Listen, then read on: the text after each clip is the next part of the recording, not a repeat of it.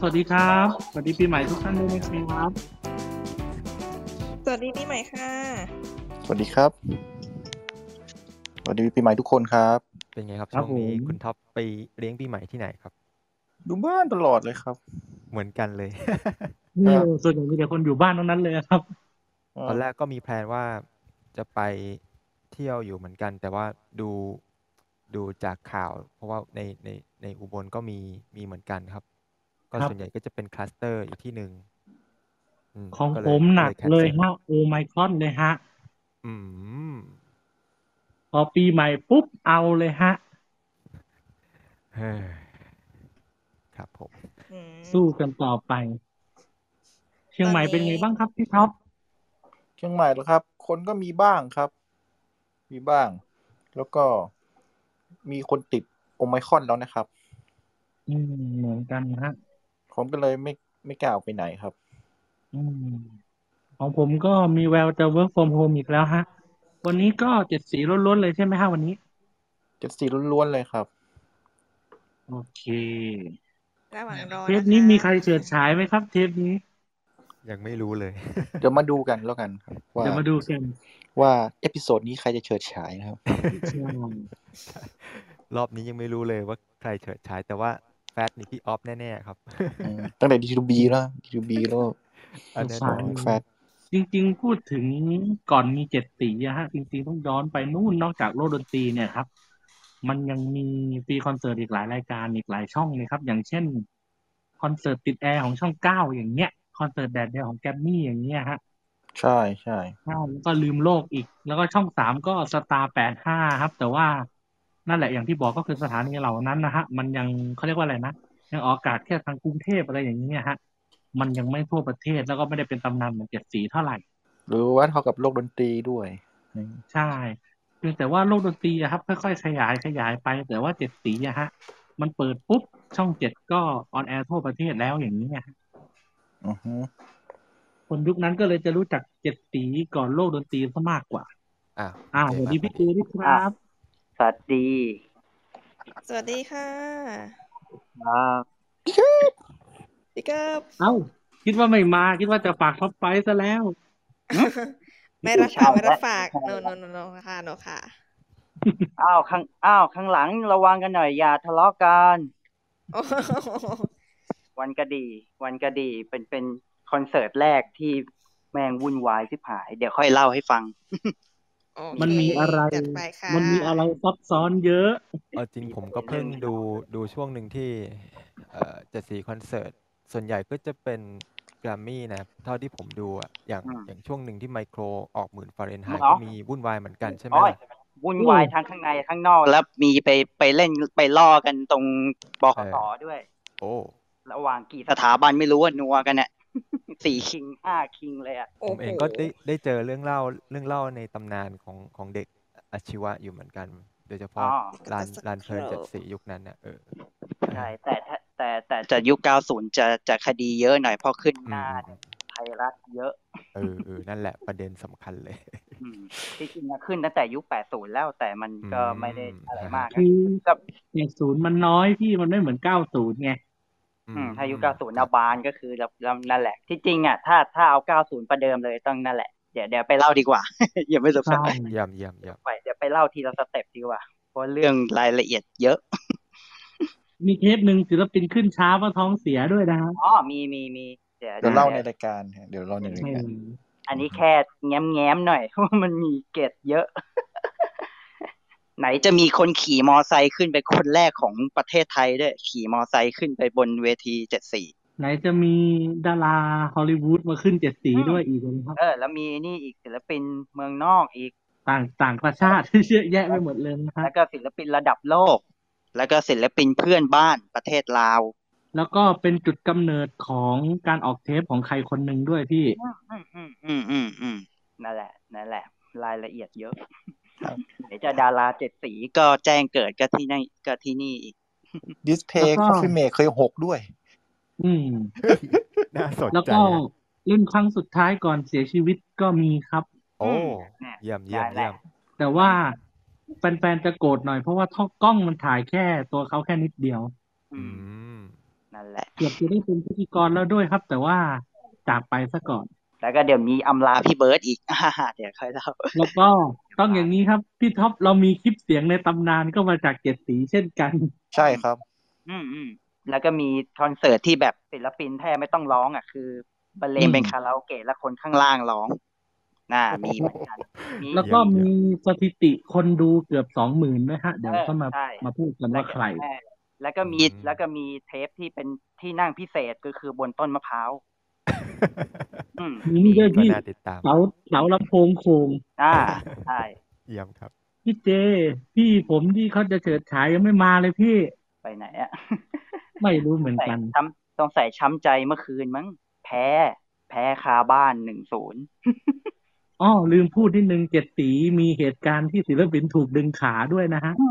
มอืมแน่นอนเป็นล็อกเกอร์สาว อ้าว สวัสดีครับ อ้าวมาแล้วเหรอ มาแล้อ้ามวาว แล้ มาว แล้วมาแล้ว เนี่ย พอเราพูดปุ๊บเขามาปั๊บเนี่ย ถึงว่าทำไมจามไม่หยุดเลยเมื่อกี้ ยังไงยังไง จามไม่ มีคหยุ น ดเล แซ ยว เมื่อ อ่ะ กี้อะ มีคนแซวอ่ะ เฮ้ยว่าจะติดโควิดหรือเปล่าเนี่ย โอ้โห โอ้ย ผม เทปเทปนี้เทปนี้จะใจเกเรไหมฮะเนี่ย นึกว่า นึกว่าคุณ นึกว่าคุณตอมใจเมื่อคืนคาบ้าน อ้าวกระทบชิ่งนี่หว่า ถ้าอย่างนั้นในห้างก็ต้องโดน เอาหา ด้ว มั ย น ดิ ก็กระทบผมด้วยแหละ ผมก็ช้ำอยู่ไม่น้อยเหมือนกัน แต่มันก็นะ ตามรูปเกมทำไง โอ้ย ได้ พี่โดนกันหมดแหละ วันนี้คร่าวๆเนี่ยครับพี่เต้นจะนอก ครับ เออจะพูดถึงอะไรยังไงบ้างฮะ ลองเซิร์ฟๆหน่อย อ่าเปิดหัวหน่อย เปิดหัวหน่อยครับ อืม เซิร์ฟเซิร์ฟก็คงจะพูดคุยแบบความทรงจำของรายการเจ็ดสี่คอนเสิร์ตอะไรอย่างเงี้ย อืม เริ่มต้นกันก่อน แล้วก็ หลังจากนั้นเราก็พูดคุยก่อนที่มันจะเป็นเสร็จเจ็ดสี่คอนเสิร์ตอะไรอย่างเงี้ย อืม ใช่ว่ารายการในช่วงเจ็ดสีคอนก่อนที่จะเป็นเจ็ดสีคอนเสิร์ตอะไรเงี้ยมันจะมีอะไรมั่งก็อย่างที่คุณคุณปู่ได้เกรินเกรินไว้แหละ อืม แล้วก็พูดคุยว่า เอ๊ะเจ็ดสีคอนเสิร์ตนี้มันมีจุดกำเนิดอะไรยังไงทำไมมันถึงเกิดลานเพลินเจ็ดสีเกิดรายการอะไรเกิดอย่างนี้เกิดขึ้นนะฮะ อืม แล้วก็เล่าบรรยากาศตอนตอนที่เริ่มต้นเลยวันแรกของการออกอากาศสดของเจ็ดสี่คอนเสิร์ตอะไรเงี้ยว่ามันออกมาเป็นรูปแบบอะไรยังไง ซึ่งซึ่งในช่วงแรก ๆ ของเจ็ดสี่คอนเสิร์ตอะไรเงี้ยมันจะเออมันก็เคยมีเทปเทปรายการเอาไว้แล้วล่ะแล้วบันทึกเอาไว้แล้วด้วย ซึ่ง มี เดี๋ยวคงจะได้มีอย่างแน่นอนนะครับ ผมผมต้องบอกก่อนนะว่าเทปแรกเนี่ย จริง ๆ ประเดิมผมลง YouTube เมื่อ 12 ปีที่แล้ว อ่า นั่นแหละ ครับ จำได้ไตเติ้ลมาเหมือนดูหนังสตาร์วอลแตนแตน อ๋อ แตนแตน ใช่ แต ใช่ น ใช่ใช่ ณบัดนี้แล้วก็ขึ้นเป็นคำบรรยายยาวๆอ่ะ อืม เป็นเสียงของคนที่คุ้นเคยในช่องเจ็ดนี่แหละ อืมว่าแต่ในเนี้ย ดูดู มีมีใครเคยไปสัมผัสลานเพลินบ้างไหม ส่วนใหญ่น่าจะใบ้นะพี่ อ่า อย่างผม ถ้า เองก็ ก็คงจะ ต่างจังหวัด คงคงก็คงผมคนเดียวแหละ เจ็ดสีแรกในชีวิตนี่รู้สึกจะเป็นเฟรมชุดไอตัวยุ่ง โอ้ กับที่ขึ้นกับพี่โอไอศูนย์น่ะนั่นแหละ อืม อันนั้นครั้งแรกเลยในชีวิต ไปแบบไม่รู้เรื่องอ่ะเขาลากไป รับดูไม่จบด้วยแล้วก็ต้องกลับ กลับหรือกลับบ้านหรือไป หรือไปเดินจตุจักรต่อไม่รู้จำไม่ได้แล้วตอนนั้นสี่ขวบอ๋อเราลืมบอก ตัว ว่า ถึงตัวตัวเองอยู่ในลานเพลินแล้วตัวนี่ตัวพี่เองเคยไปหลังเวทีแล้วด้วย อ๋ออ๋อที่เล่าวันนั้น ที่ ใช่ เล่า ไหม ให้ฟังนั่นแหละไปหลังเวทีไปหาลุงอิทธิในชุดป้ายแดงอะ อ๋อ พ่อแม่พาไปหลังเวทีเลย เดี๋ยวอย่างนี้ครับผมขอเสียงพี่ออฟหน่อยเดี๋ยวไม่ได้ยินเสียงพี่ออฟเลย อ๋อ เฮ้ยเดี๋ยวนัดหน้าก็ชนะแล้วไม่ต้องเครียดเขากำลังลองแผนอยู่ พี่ออฟปีไหนปีใหม่ไปไหนมาบ้างครับ บ้าน ปี โป่ง ใหม่ปีใหม่ผมก็ไปกับปาท็อปเขาอะครับ นะ พูดถึงแฟดเรดิโอเนี่ยจริงๆประทับใจนะพี่ยาวจนถึงเที่ยงคืนก็คุ้มอ่ะ เป็นเทปที่พี่เจเนี่ยโคตรประทับใจเลยฮะ เอางี้ดีกว่า สวัสดีคุณนัทด้วยนะครับ สวัสดีพี่เบิร์ดครับ สวัสดีค่ะ สวัสดีจ้าน้องๆ กลับมาแล้วนะจ๊ะ ไหน นะจ๊ะพี่ MVP พี่เบิร์ดก็มาด้วย MVP ประจำเจ็ดสี ขอวิขอของพี่เบิร์ดทุกชุดเลยนะครับ โอ้โห ประจำเจ็ดสี ตายเลย เดี๋ยวรีรันอีกครั้งนะครับ ตอนนี้ทาง Clubhouse Song Hit ก็มีครับมีเป็นพอดแคสต์ใน YouTube แล้วนะครับ ซึ่งนั่นหมายความว่าตอนนี้ทาง Clubhouse Song Hit กำลังรับสมัครฝ่ายกฎหมายอยู่นะครับ เพราะว่าหนึ่งเนื้อหาที่เราพูดเนี่ยก็คือ อาจจะมีปัญหาได้นะครับ ถ้าเกิดเออออกไปเป็นพอดแคสต์แล้วอะไรประมาณนี้แล้วก็ เอา เรื่องเกี่ยวกับลิขสิทธิ์เพลงอะไรประมาณนี้ที่เปิดก็ถ้าเกิดท่านใดสนใจจะมาเป็นฝ่ายกฎหมายให้กับทางกับเฮาซองฮิตก็ติดต่อคุณเติ้ลได้นะครับเฮ้ ยโยนกันอย่างนี้เลยเหรอ ฟังเนี่ย ตายแล้ว ผม ไม่ ว่า ได้เรียนกฎหมายมาเนี่ย ผมว่าผมต้องเกลียดแต่เพลงของซัมเมอร์ดิสแล้วเนี่ย มาแล้วก็เดี๋ยวสรุปคร่าวๆ เทปนี้ก็คือจะเล่ากันเกี่ยวกับเรื่องของรายการศิลปินที่มาออกแล้วเราชอบเราประทับใจเรื่องของพิธีกรคู่ขวัญตั้งแต่ยุคลานเพลินเจ็ดสีจนกระทั่งกลายเป็นเออเหมือนคอนเสิร์ตทีวีสามสัญจรนะครับแบบให้ดารามาร้องเพลงอะไรประมาณนั้น ซึ่งมันก็ดูแบบพวกเทปคอนเสิร์ตเนี้ยก็จะนึกถึงอันนี้พูดตรงๆก็คือนึกถึงแบบ07โชว์อะไรประมาณนั้นก็คือ ดาราคนไหนร้องเพลงดีก็ดีไปเลยดาราคนไหนที่ร้องเพลงไม่ดีก็ครับ ทำไม นั่นแหละฮะ ทำไมถึงนึกถึง I can see your voice มากกว่า เออ ลองเพียน อ่ะ มา เริ่มเลยดีกว่าครับ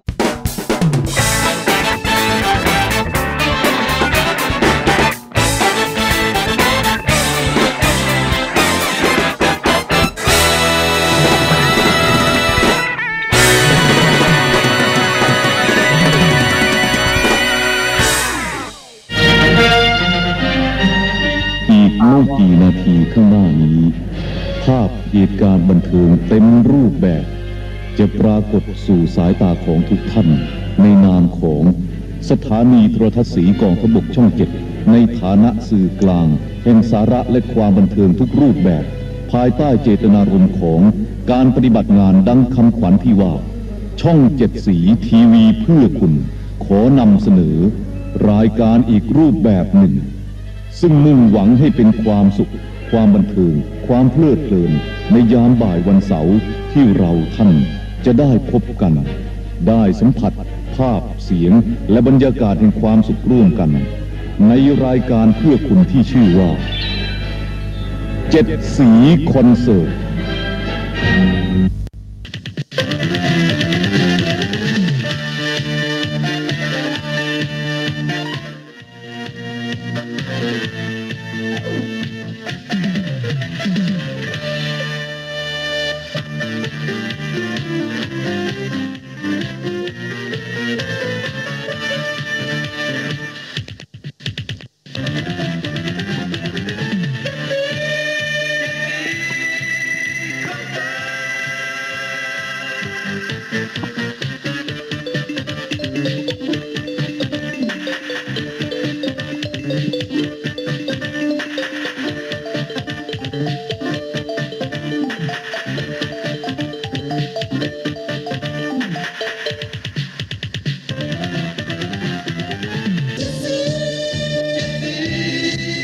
ครับขอบคุณมากนะครับ เดี๋ยวต้องดังกว่านี้อีกสองเท่า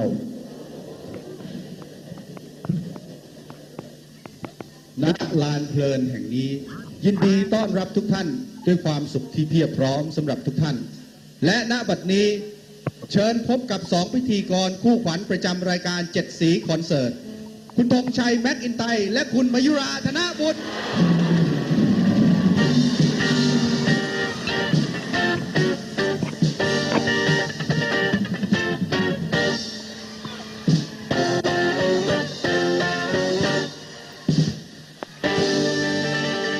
ออกไตเติ้ลมาก็ขึ้นชื่อว่าเป็นรายการทางโทรทัศน์ที่เรียกว่ามาตีคู่กับความนิยมในช่วงหนึ่งที่เราเคยนำเสนอในขับเฮาสองฮิตนะฮะ กับโลกดนตรี ซึ่งแน่นอนว่าในจัดสีคอนเสิร์ตนี้ก็ถือว่าเป็นอีกรายการหนึ่งที่มีส่วนสำคัญมากในการผลักดันของวงการดนตรีของเมืองไทยช่วงหนึ่งนะครับตั้งแต่เริ่มต้นในปี 2529 จนถึงปัจจุบันนี้ถึงแม้ว่าอาจจะไม่ได้ออกในรูปแบบรายการโทรทัศน์ก็ตาม แต่แต่ว่าถ้าในแง่ของความทรงจำผ่านรูปแบบรายการที่สร้างความสุขให้กับคนไทย ทุกๆ คนนี้ก็คงจะต้องพูดถึง 7 สีคอนเสิร์ตนะครับ วันนี้ก็เลยหยิบมาพูดคุยกันใน Clubhouse Song Hit ในวันนี้นะครับ ผมรู้สึกว่าทุกๆ คนก็ต้องเคยมีความทรงจำดีๆ กับ 7 สีคอนเสิร์ตบ้างแหละนะฮะ โดยเฉพาะหลายๆท่านที่อยู่ในแพนเนลแบบนี้นะครับ เริ่มที่ท่านแรกก่อนเลยกันนะฮะ ข้างๆ ผมนะครับ คุณอู๋ก่อนเลยฮะ จริงๆ ความทรงจำของเจ็ดสีเนี่ย ผมต้องเท้าความอย่างนี้ก่อนคือจำความได้ก็เจอแล้วอะฮะ ได้ยินเพลงเจ็ดสีแล้วก็ได้เห็นภาพบรรยากาศของลานเพลินเจ็ดสีทีเนี้ยผมก็ได้จำได้ทั้งวิวัฒนาการว่าย้ายจากที่ไหนไปที่ไหน แล้วก็ บรรยากาศในวันนั้นเป็นยังไง จนถึงวันสุดท้ายที่ว่าถ่ายทอดสดแล้วก็เป็นเจ็ดสีออนทัวร์ออนทัวร์จนถึงทุกวันนี้ครับ ผม อืมอืมอืมโอเค แล้วอย่างคุณท็อปครับคุณท็อปมีความทรงจำเจ็ดสีคอนเสิร์ตยังไงมั่งเอ่ย ก็จะจำได้ว่าช่วงประมาณก่อนเที่ยงนะครับ อืม ทุกวันเสาร์ อืม รายการจะถ่ายทอดสดจากลานเพลินจิตสีก็คือทานคือสถานีโทรทัศน์สีของสมุทรช่องเจ็ดนะครับ แล้วก็เอ่อจะมาลุ้นกันว่าก่อน ในแต่ละสัปดาห์ศิลปินคนไหนจะมาบ้าง มาทั้งเป็นแบบแพ็คหรือว่ามาทั้งแบบมาเป็นแบบ อ่า เล่นเดียวๆเต็มชั่วโมงเลยครับ แล้วก็อีกอย่างหนึงก็คือว่าพิธีกรเขาเป็นมาเป็นคู่ เป็นเขาเรียกว่าคู่ขวัญนะครับ ก่อนยุคคู่จิ้นจะมา เนี่ยนะครับ ใช่ใช่ นั่นแหละ ครับ นั่นแหละ อืม โอเค ต่อที่ต่อที่คุณนัทเลยครับคุณนัท ของผมก็จะเป็นช่วงเวลาประมาณหนึ่งถ้าจำไม่ผิดก็คือจบเฮงเฮงเฮงแล้วเนี่ยก็ไม่รู้จะดูอะไรต่อก็แช่มันไว้ช่องนี้แหละ อ่า ดูต่อยุคนั้นก็จะเป็นยุคของคุณแซนกับคุณทรายเป็นพิธีกรที่เซนทรันพระรามสองตอนนั้นถ้าจำไม่ผิดนะ แล้วก็นั่งดูอะไรตรงนั้นทีตรงนี้ทีแล้วก็จะมีโชว์หนึ่งที่ติดท็อป5ผมด้วยก็จะแบบ อืมอืม ตอนนั้นมากกว่า แล้วก็หลังๆ ก็จะมาดูจาก YouTube แทนสำหรับยุคที่ผมเกิดไม่ทันอะไรประมาณเนี้ยครับ ก็จะมีแบบทั้งแบบสองแบบดูสดด้วย แล้วก็ดูใน YouTube ด้วย เพราะว่าถ้าเกิดเป็นโลกดนตรีเนี่ย ผมเกิดอย่างที่เคยเล่าไปแล้ว หลังจากที่ผมเกิดไม่กี่วันเนี่ยก็มีพี่เต๋าหัวโจกมาเล่นตรงฝั่งตรงข้ามโรงพยาบาลผมพอดี แต่ว่ากว่าจะรู้อะไรทันก็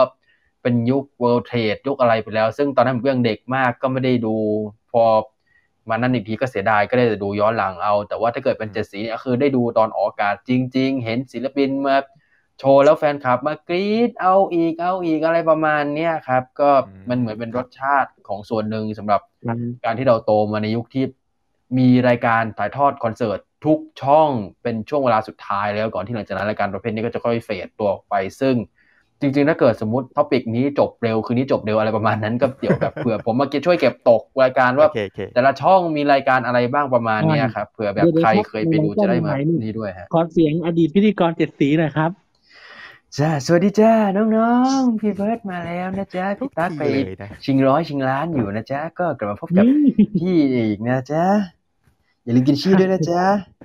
โอเคนะฮะคุณนัทผ่านไปแล้วอ่าคุณเจเชิญเลยฮะไหนไหนพูดคุยถึงความทรงจำกันแล้ว ก็เกรินไปแล้วบ้าง อืม ว่า อืม เป็นทั้ง ได้ ผู้ชมและเป็นทั้งเป็นผู้ไปดูที่ที่ที่ลานเพลินเลย อืมอืม โอ้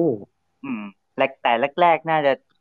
ดูทางทีวีแหละ แต่ก็จำไม่ได้แหละว่าดูดูใครแต่ถ้าที่จำภาพได้ติดตาก็น่าจะเป็นสับปะรดอัศนีวสันต์เนี่ยแหละ อ่าครับ จำได้ติด เอ๊ะ ตา จะเป็นนักรบที่นั่นด้วยเปล่าพี่ ไม่ไม่ไม่ไม่ตอนนั้นยังยังยังอยู่ที่บ้าน ม แต่พอ อ๋อ สามสี่อะแหละ ถึงเริ่มได้ไปดูแล้วเขาพาไป ตอนนั้นวงเฟรมชุดที่สองไอตัวยุ่งไปดู แต่ไปแต่ไปช่วงโน่นแหละคนมันเยอะแล้วครับถ้าจำได้ลางๆอะ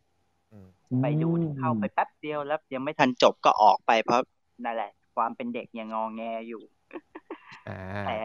ก็ยังจำได้ลางๆนิดๆมันไกลๆลิบๆรู้แต่ว่าวันนั้นคนมันเยอะแค่นั้นแหละ แล้วก็มาครั้งที่สองในปีเดียวกันปีสามสี่แต่มันมามันปลายปีแล้ว ตอนนั้นเป็นโซโซชุดราชาสามชาติอันนี้จำได้ติดตา โอ้โหสุดยอดมากครับ ไปดูนัททอมตอนนั้นกำลังโคตรมันน่ะนั่นน่ะเป็นครั้งแรกที่ได้เห็น ชาวชาวประชาสีคิงยืนกันตรงรั้วต้นต้นมะขามใน โอ้โห ชาวประชาเห็นกันตอน ครับผม เด็กๆอ่ะเออแล้วก็ไปยืนสุ่มกันอยู่แถวๆตรงหมอชิดกันน่ะแต่วันนั้นไม่น่าตีกันหรอกมั้ง อืม เพราะไม่เห็นไม่เห็นมีอะไร แต่มันไปกันเยอะนั่นแหละจำได้ประมาณหนึ่งแล้วก็ โอเค ถัดปีต่อมาก็คือ เอ้ยปีสามห้าไปปะวะปีสามห้าไปปะป้ายแดงอีกที่ป้ายแดง อืมอืม วันนั้นทั้ง นี่ ดู ถือไว ทั้ง ไฟด้วยนี่พี่ เออแล้วดูเสร็จแล้วไปหลังเวทีด้วยนั่นแหละปี อืม สามห้าครั้งหนึ่งแล้วก็ครั้ง น่าจะครั้งนักครั้งสุดท้ายแหละ ก็คือชุดมหาสัจจันย์ของพิทักษ์ไป อ่า ดู ถัดมาจัน วันนั้น อันนั้นคือแบบโอ้ยได้ใจมากเลย แม้จะไม่ได้อยู่ข้างหน้านะ อยู่ตั้งข้างข้างๆตึกอะแต่แบบโอ้ก็ได้อยู่นานอะคือคือไปตั้งแต่สิบโมงอะไปรอถึงตรงนั้นสิบเอ็ดสิบโมงสิบเอ็ดโมงอะ อืม โอ้ อืมกว่าจะออกได้ก็บ่ายหนึ่งอ่ะบ่ายบ่ายครึ่งมั้งแล้วก็ไปเดินจตุจักรต่อซื้อประกัดพอเอาไปซื้อประกัดตอนนั้นน่ะ นั่นแหละอัน เนี่ย นั้น เขาเรียกว่าอะไรนะเขาเรียกว่า ผู้มีประสบการณ์จากลานเพลินจริง ๆ เนาะ อ่านั่นแหละ คือไปดูบ่อย ไปดูบ่อย แล้วหลังจากนั้นก็ไม่ได้ไปอีกเลย ก็เป็นผู้ชมทางทีวีมาตลอดนะก็นะก็ดูมาจนถึงนั่นแหละหยดสุดท้าย จนมันเปลี่ยนไปอ่ะ โอเค ทีนี้มาถึงพี่ผมมั่งดีกว่า คนไหนครับคนไหนครับ คุณพี่ออฟอะครับ อ๋อคนนั้นเลยเชิญเลยครับพี่ออฟครับ อ๋อก็น่าจะนึกถึงช่วงตอนที่ตอนเด็กๆของตัวเองอะครับ อืม ก็ทุกวันเสาร์เนี่ยอย่างแบบหลังจากที่เราดูการ์ตูนช่องเก้าใช่ไหมแล้วแบบ ใช่ใช่ พอการ์ตูนช่องเก้าเสร็จปุ๊บมันก็จะมีช่วงสายๆอาจจะแบบเปิด ก็เปิดมาเปลี่ยนเปลี่ยนมาเปลี่ยนมาดูช่องเจ็ดอะไรเงี้ย อืม ก็แบบรายการในตอนนั้น น่าจะเป็นหนังที่เขาฉายทุกวันเสาร์ใช่ปะพอแล้วก็แล้วก็อาจจะมีแบบเฮงๆมาตามที่น้องนัดว่าฮะเสร็จปุ๊บก็พอจบแล้วช่วงเที่ยงนี่แหละ เราก็จะได้มานั่งดูเจ็ดสีคอนเสิร์ตครับ อืม แล้วเราก็จะมานั่งดูเรื่องว่า แต่ละสัปดาห์ใครจะมาอะไรเงี้ย อืม แล้วก็นั่งดูนั่งเปิด เปิดรายการที่แช่วนไปจนกระทั่งจบจบรายการ อืมอืมโอ้ แล้วจากนั้นก็จะดูเวทีทองต่อ อ๋อ ยุคของคุณ อ๋อ กิ๊กกับคุณหม่ำใช่ไหมประมาณนั้น มากินกันไม่ทัน อืม โอเคครับ อ่าต่อที่คุณไม้นะครับ คุณไม้น่าจะมีความทรงจำแน่ๆสำหรับเดคอนเสิร์ตครับ อ๋อในส่วนของมายก็ อ่าละตั้งแต่ปสองนะ เคยดูละครเรื่องเฮงเฮงๆอ่ะเสร็จจากเฮงเฮงๆก็จะเป็นนั้นนะคะจะขึ้นรายการจิตสีคอนเสิร์ตเลยอะค่ะ ซึ่งเอ่อมายอ่ะ จะดูทุกวันเสาร์เลยค่ะ ตอนช่องนั้นนะคะ อ่า แล้วก็พิธีกรที่อยู่ในความทรงจำก็คือ อ่าพี่เชียร์กับพี่พี่น้ำอะค่ะ อ๋อ ยุคนั้นยุคนั้น ค่ะเชียร์ที่กำพรกับน้ำระพีพัฒน์อะค่ะ เป็นพิธีกรค่ะ ก็ดูใน YouTube อะค่ะ จะมีคลิปพี่ป้อมพี่โต๊ะเคยเล่นเคยเล่นคอนเสิร์ตเจ็ดสีคอนเสิร์ตด้วยอะค่ะ ครับ ตอนแรกนึกว่าพี่ป้อมพี่โต๊ะจะไม่รับงานนอก จะไม่รับงานแบบพวกเอ่อตามรายการทีวีอันที่ไหนได้อะเคยเคยเล่นคอนเสิร์ตเจ็ดสีคอนเสิร์ตด้วยอะค่ะ แล้วก็ อืม อ่าโลกดนตรีด้วย อ่า ครับผมอ่าฮะอ่าฮะ ค่ะ โอเค ผมว่ายุค 2000 ก็น่าจะทันในช่วงช่วงคู่ขวัญคู่นั้นนะ โอเค ส่วนมีมีหลังใหม่ มาจากคุณเกดเหมือนกัน เห็นว่าไหนๆก็พูดคุยถึงความทรงจำแล้วบอกว่าจำอะไรไม่ค่อยได้เลยเลือนลาง แต่ที่จำชัดก็คือเพลงเข้ารายการนี่แหละเจ็ดสีเจ็ดสีคอนเสิร์ตนั่นเองนะครับ นี่ก็ เป็นฝีมือของอาจารย์ประสิทธิ์ชนนภัยครับ โอ้ แต่ทุกวันนี้ยังหาารยการ ยังหา ประสิทธิ์ ยังหา ชัย คนร้องไม่ได้เลยว่าเขาคือใคร ฮะฮะเชิญเลยครับ รู้แต่ว่าเสียงกลองก็คือลินดำแหละ ไออันนี้ อ่า รุ่นรุ่นสอง LM สอง ครับผมก็ถือว่าเป็นเพลงประกอบรายการของอาจารย์ประสิทธิ์ชำนาญภัยที่ยังคงคลาสสิกตั้งแต่เริ่มต้น จนถึงทุกวันเนี้ยครับ จนถึงทุกวันนี้ด้ว ใช่ ยเพ ครั ราะ บ ว่า จริงๆใช้ตั้งแต่วันแรกยันวันสุดท้ายอะฮะ อ่า อ่าใช่ใช่ จนมาออนทัวร์ก็มีอะไรนะมีดนตรีแต่ละภาคปรับนิดหน่อย อ๋อ เออมันปรับดนตรีใหม่แต่แพทเทิร์นเดิม แพทเทิร์นเดิมแค่บันบันทึกเสียงใหม่แล้วก็ไป อืม เขาใส่คอรัสเสียงไป ให้มันดูร่วมสมัย โอเค นี่ก็ถือว่าเป็น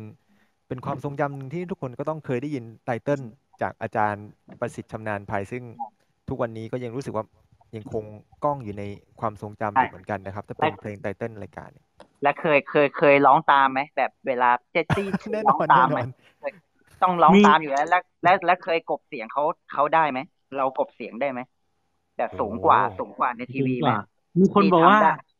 มีคนเม้นต์ใน YouTube ว่าเจ็ดสีช่องสามหรือเปล่า อ่าใช่ โอ้ย ใช่ ใช่ อ่า ใช่ น่าจะ ยังไง น่าจะพูดอยู่อะค่ะ เคยเคย อันนี้เคยเคยกับเพื่อนเคยกับเพื่อน เนี่ย เคยได้ยินตอนเด็กๆ นี่แหละ เคยได้ยินเป็นคำว่าเจสซี่เจสซี่จ้องสาม นั่นแหละนั่นแหละเป็นตั้งแต่ตั้งแต่เด็ก เคยได้ยินอย่างนั้นนะคะ ตอนเด็ก จริงๆ เนี่ย อืมอืม นอกจากดนตรีแล้วเนี่ย อย่าลืมผู้ออกแบบโลโก้ด้วยนะฮะ เขาคือใครครับ ผมอยากรู้เลยเนี่ คุ ย ณเจเลธรรมประสาทเอ้ยคุณเจเลธรรมประสาทครับผม อืมอืมอืม เป็นฝ่ายศิลป์ยุคแรกๆของช่องเจ็ดเลยฮะ อืมที่ว่าเป็นเป็นตัวอักษรดิจิตอลใช่ไหมที่เกิดขึ้นในรายการใช่ไหมครับ แล้วก็ ครับอักษรเครื่อง รวมไป คิ ถึ ด ง เลขแล้วก็ตัวโน้ต อ่าตัวโน้ตที่มีโลโก้ช่องเจ็ดสีนะฮะ ๆช่องเจ็ดน่าจะเป็นช่องช่องล่าสุดในสมัยนั้นที่ มีฟรีคอนเสิร์ตเพอช่องอื่นเขานำร่องกันไปหมดแล้ว ไปเกือบไปหมดแล้วอย่างเช่น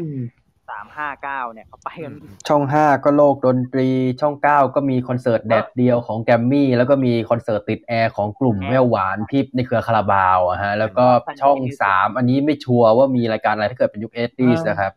สตาร์แปดห้าครับ ตาเอ็นจิฟาย แต่อ๋อช่องเก้าอ่ะฟรีคอนเสิร์ตเขาเยอะไหนจะซันเดย์มิวสิกอีกของนิติทัศน์ เสาสนุกด้วยมั้ง เสาสนุกอ้างเสาส ก่อน นุก หน้า เสา มี ส เสา นุก สนุก มีเสาสนุกของนิติทัศน์มาก่อนด้วยซันเดย์แก p อีกเออซันเดย์แก p ด้วยซันเดย์แก p แก๊ปอืม เนี่ยเยอะช่องเก้าอ่ะฟรีคอนเสิร์ตเยอะ เขาถึงได้เซลกันเนี่ยครับ ว่าอสมทย่อมาจากองค์การส่งเสริมมิวสิกวิดีโอแห่งประเทศไทยอะฮะ ตอนนั้น ใช่ นั่นแหละ ครับอ่า ก็ ต่อครับ ช่วงช่วงในประวัติศาสตร์ของเจ็ดสีคอนเสิร์ตก่อนที่จะมีรูปแบบอะไรเหล่านี้เกิดขึ้นนี่ก็ถือว่าเราก็คงได้เล่ากันไปในในช่วงหนึ่งของโลกดนตรีแล้วนะฮะ แล้วก็รวมไปถึงสิ่งที่มันเกิดขึ้นมาก่อนเจ็ดสีคอนเสิร์ตในช่วงหนึ่งที่พูดไปเมื่อสักครู่นี้ด้วยเช่นเดียวกัน เอออย่างจุดเริ่มต้นจุดกำเนิดเลยไอเดียหรือว่าความคิดหลักๆ ที่ทำให้มันเกิดเจ็ดสีคอนเสิร์ตได้หรือแม้แต่ลานเพลินเจ็ดสีที่จัดขึ้นเพื่อรองรับกิจกรรมในการถ่ายทอดสดอย่างเงี้ยมันมีจุดเริ่มต้นมายังไง อันนี้ในมุมของคนดูก่อนนะครับ ก็คือในมุมถ้าเกิดถามผมอ่ะก็คือมันเข้าใจว่าน่าจะมาจากส่วนหนึ่งการแข่งขันทางด้านธุรกิจทีวีตอนนั้นด้วย เพราะว่าต้องเล่าก่อนว่าวงการทีวีบ้านเรายุคเอติสเนี่ย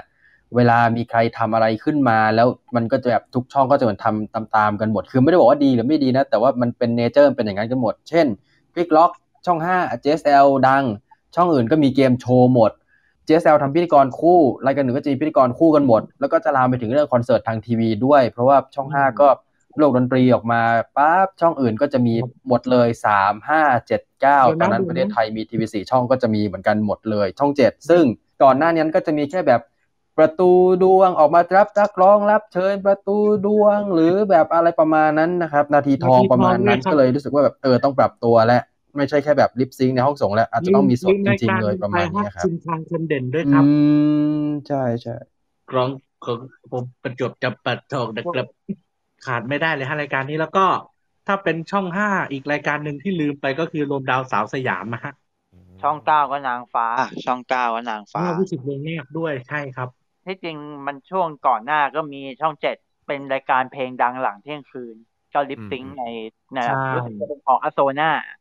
อ่าอ่าอ่าอ่า แล้วก็มี อ๋อตัวนั้น พิเศษก็คือน้ำท่วมพ่ายน้ำใจปีสองหกด้วยฮะ อันเนี้ยมีคนเขาบอกว่าได้ยินว่าคุณแดงพอมาเห็นในคอนเสิร์ตน้ำท่วมเนี่ยแหละ อืม เลยอยากจัดปีคอนเสิร์ตขึ้นมาบ้าง อืมนั่นแหละจุดจุดจุดจุดกำเนิดอยู่ตรงนั้นใช่ละ ซึ่ง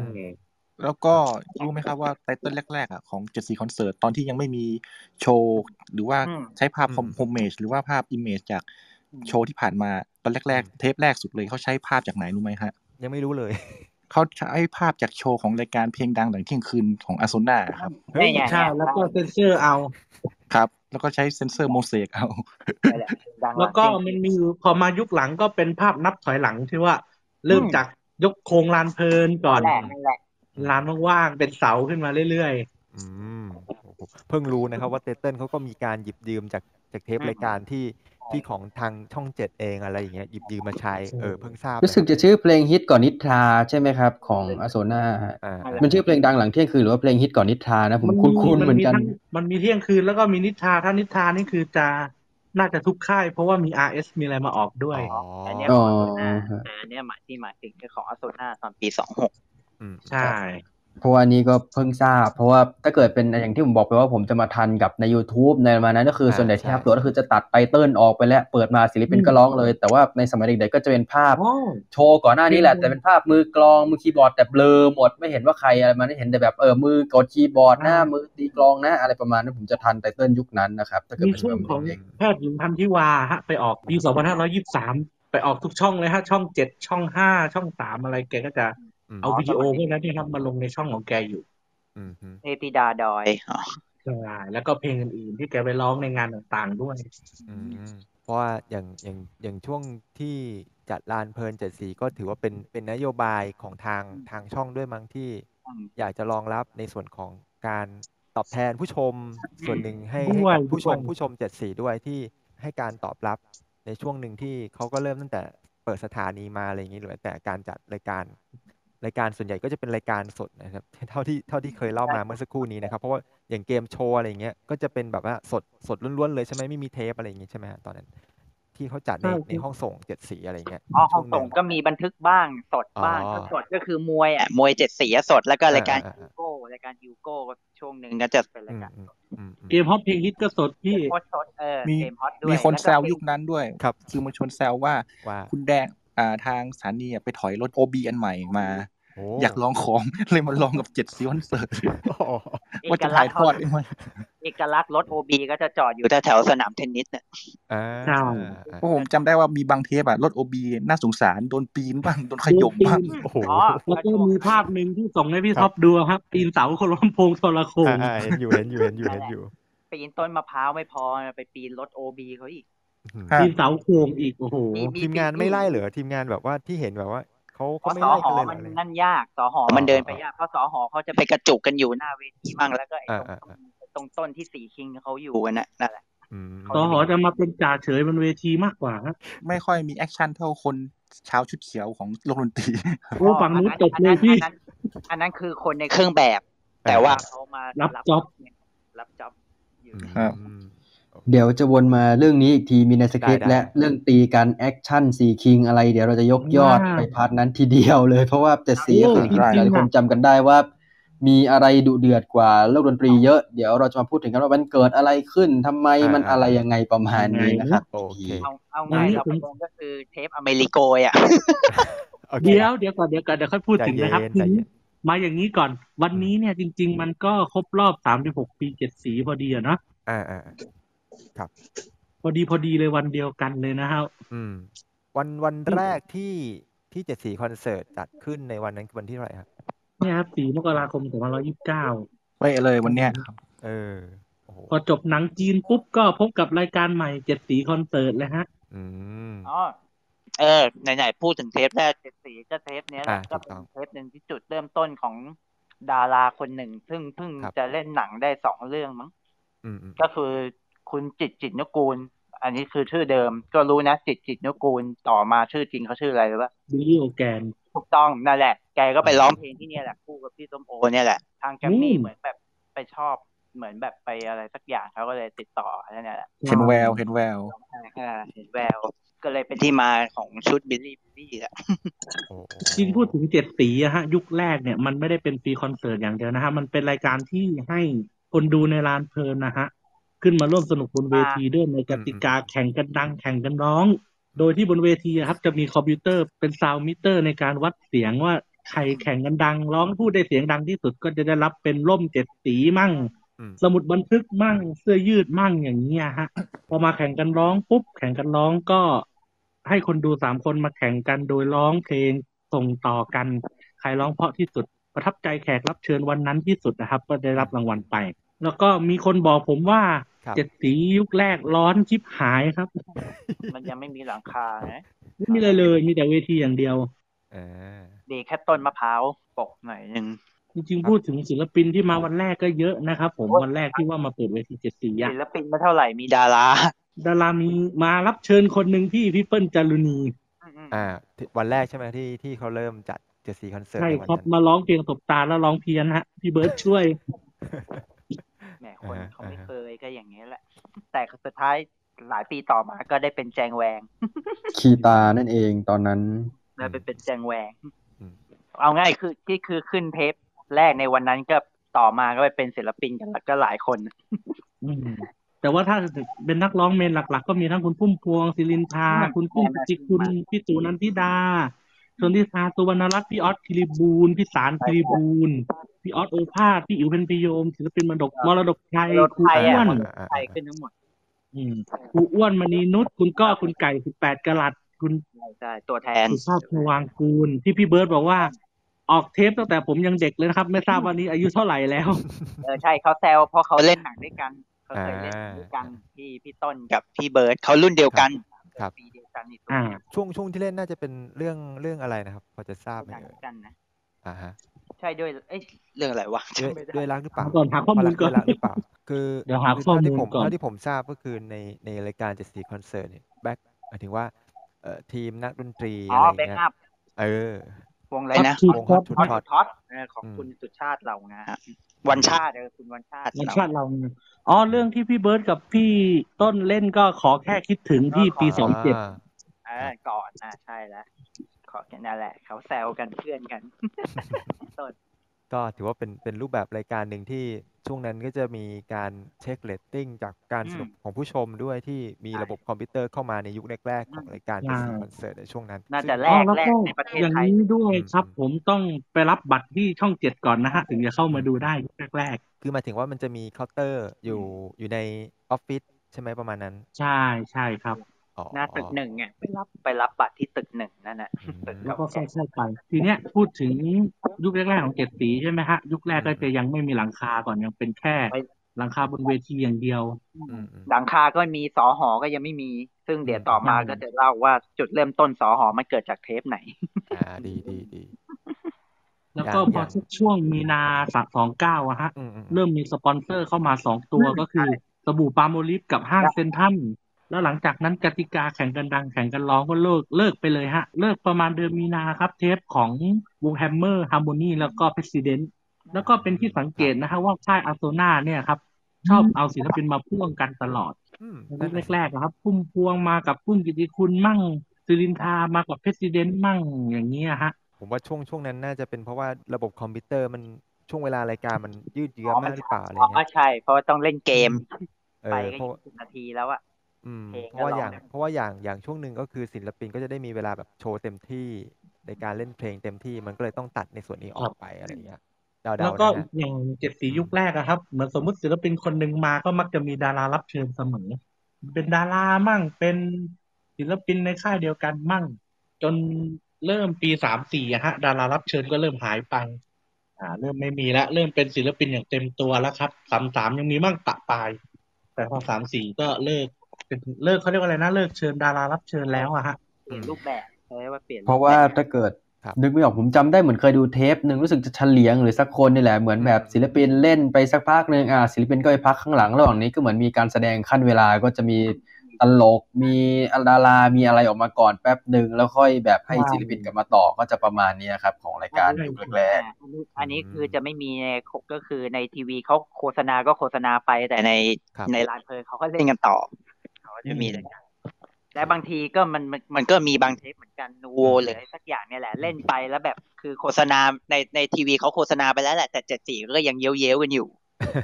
ก็เล่นเพลงกันต่อ เออเนี่ยมี อ่าฮะ อันนี้ก็คล้ายๆโลดดนตรีแหละ อืมอืม โลดดนตรีก็มี บางเทปก็บางเทปก็ยังไม่ทันนับถอยหลังเลยเข้ารายการละ เข้าราย พี่ การ แซม ก็ ก็พี่แซมก็พูดว่า เอ้ย เข้าแล้วเหรอ โอเค โอเค แล้วก็พูดเลย นั่นแหละนั่นแหละ มีแบบสดๆอะให้เราเห็น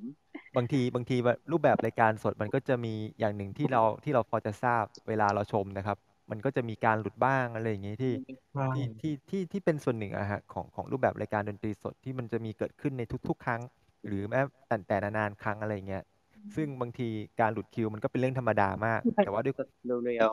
ใช่ แต่มันมีความเรียวมาก เวลาเราเราได้ดูแล้วมันจะมีความรู้สึกอะไรอย่างเงี้ยแบบว่า ถ้าคุณได้เห็น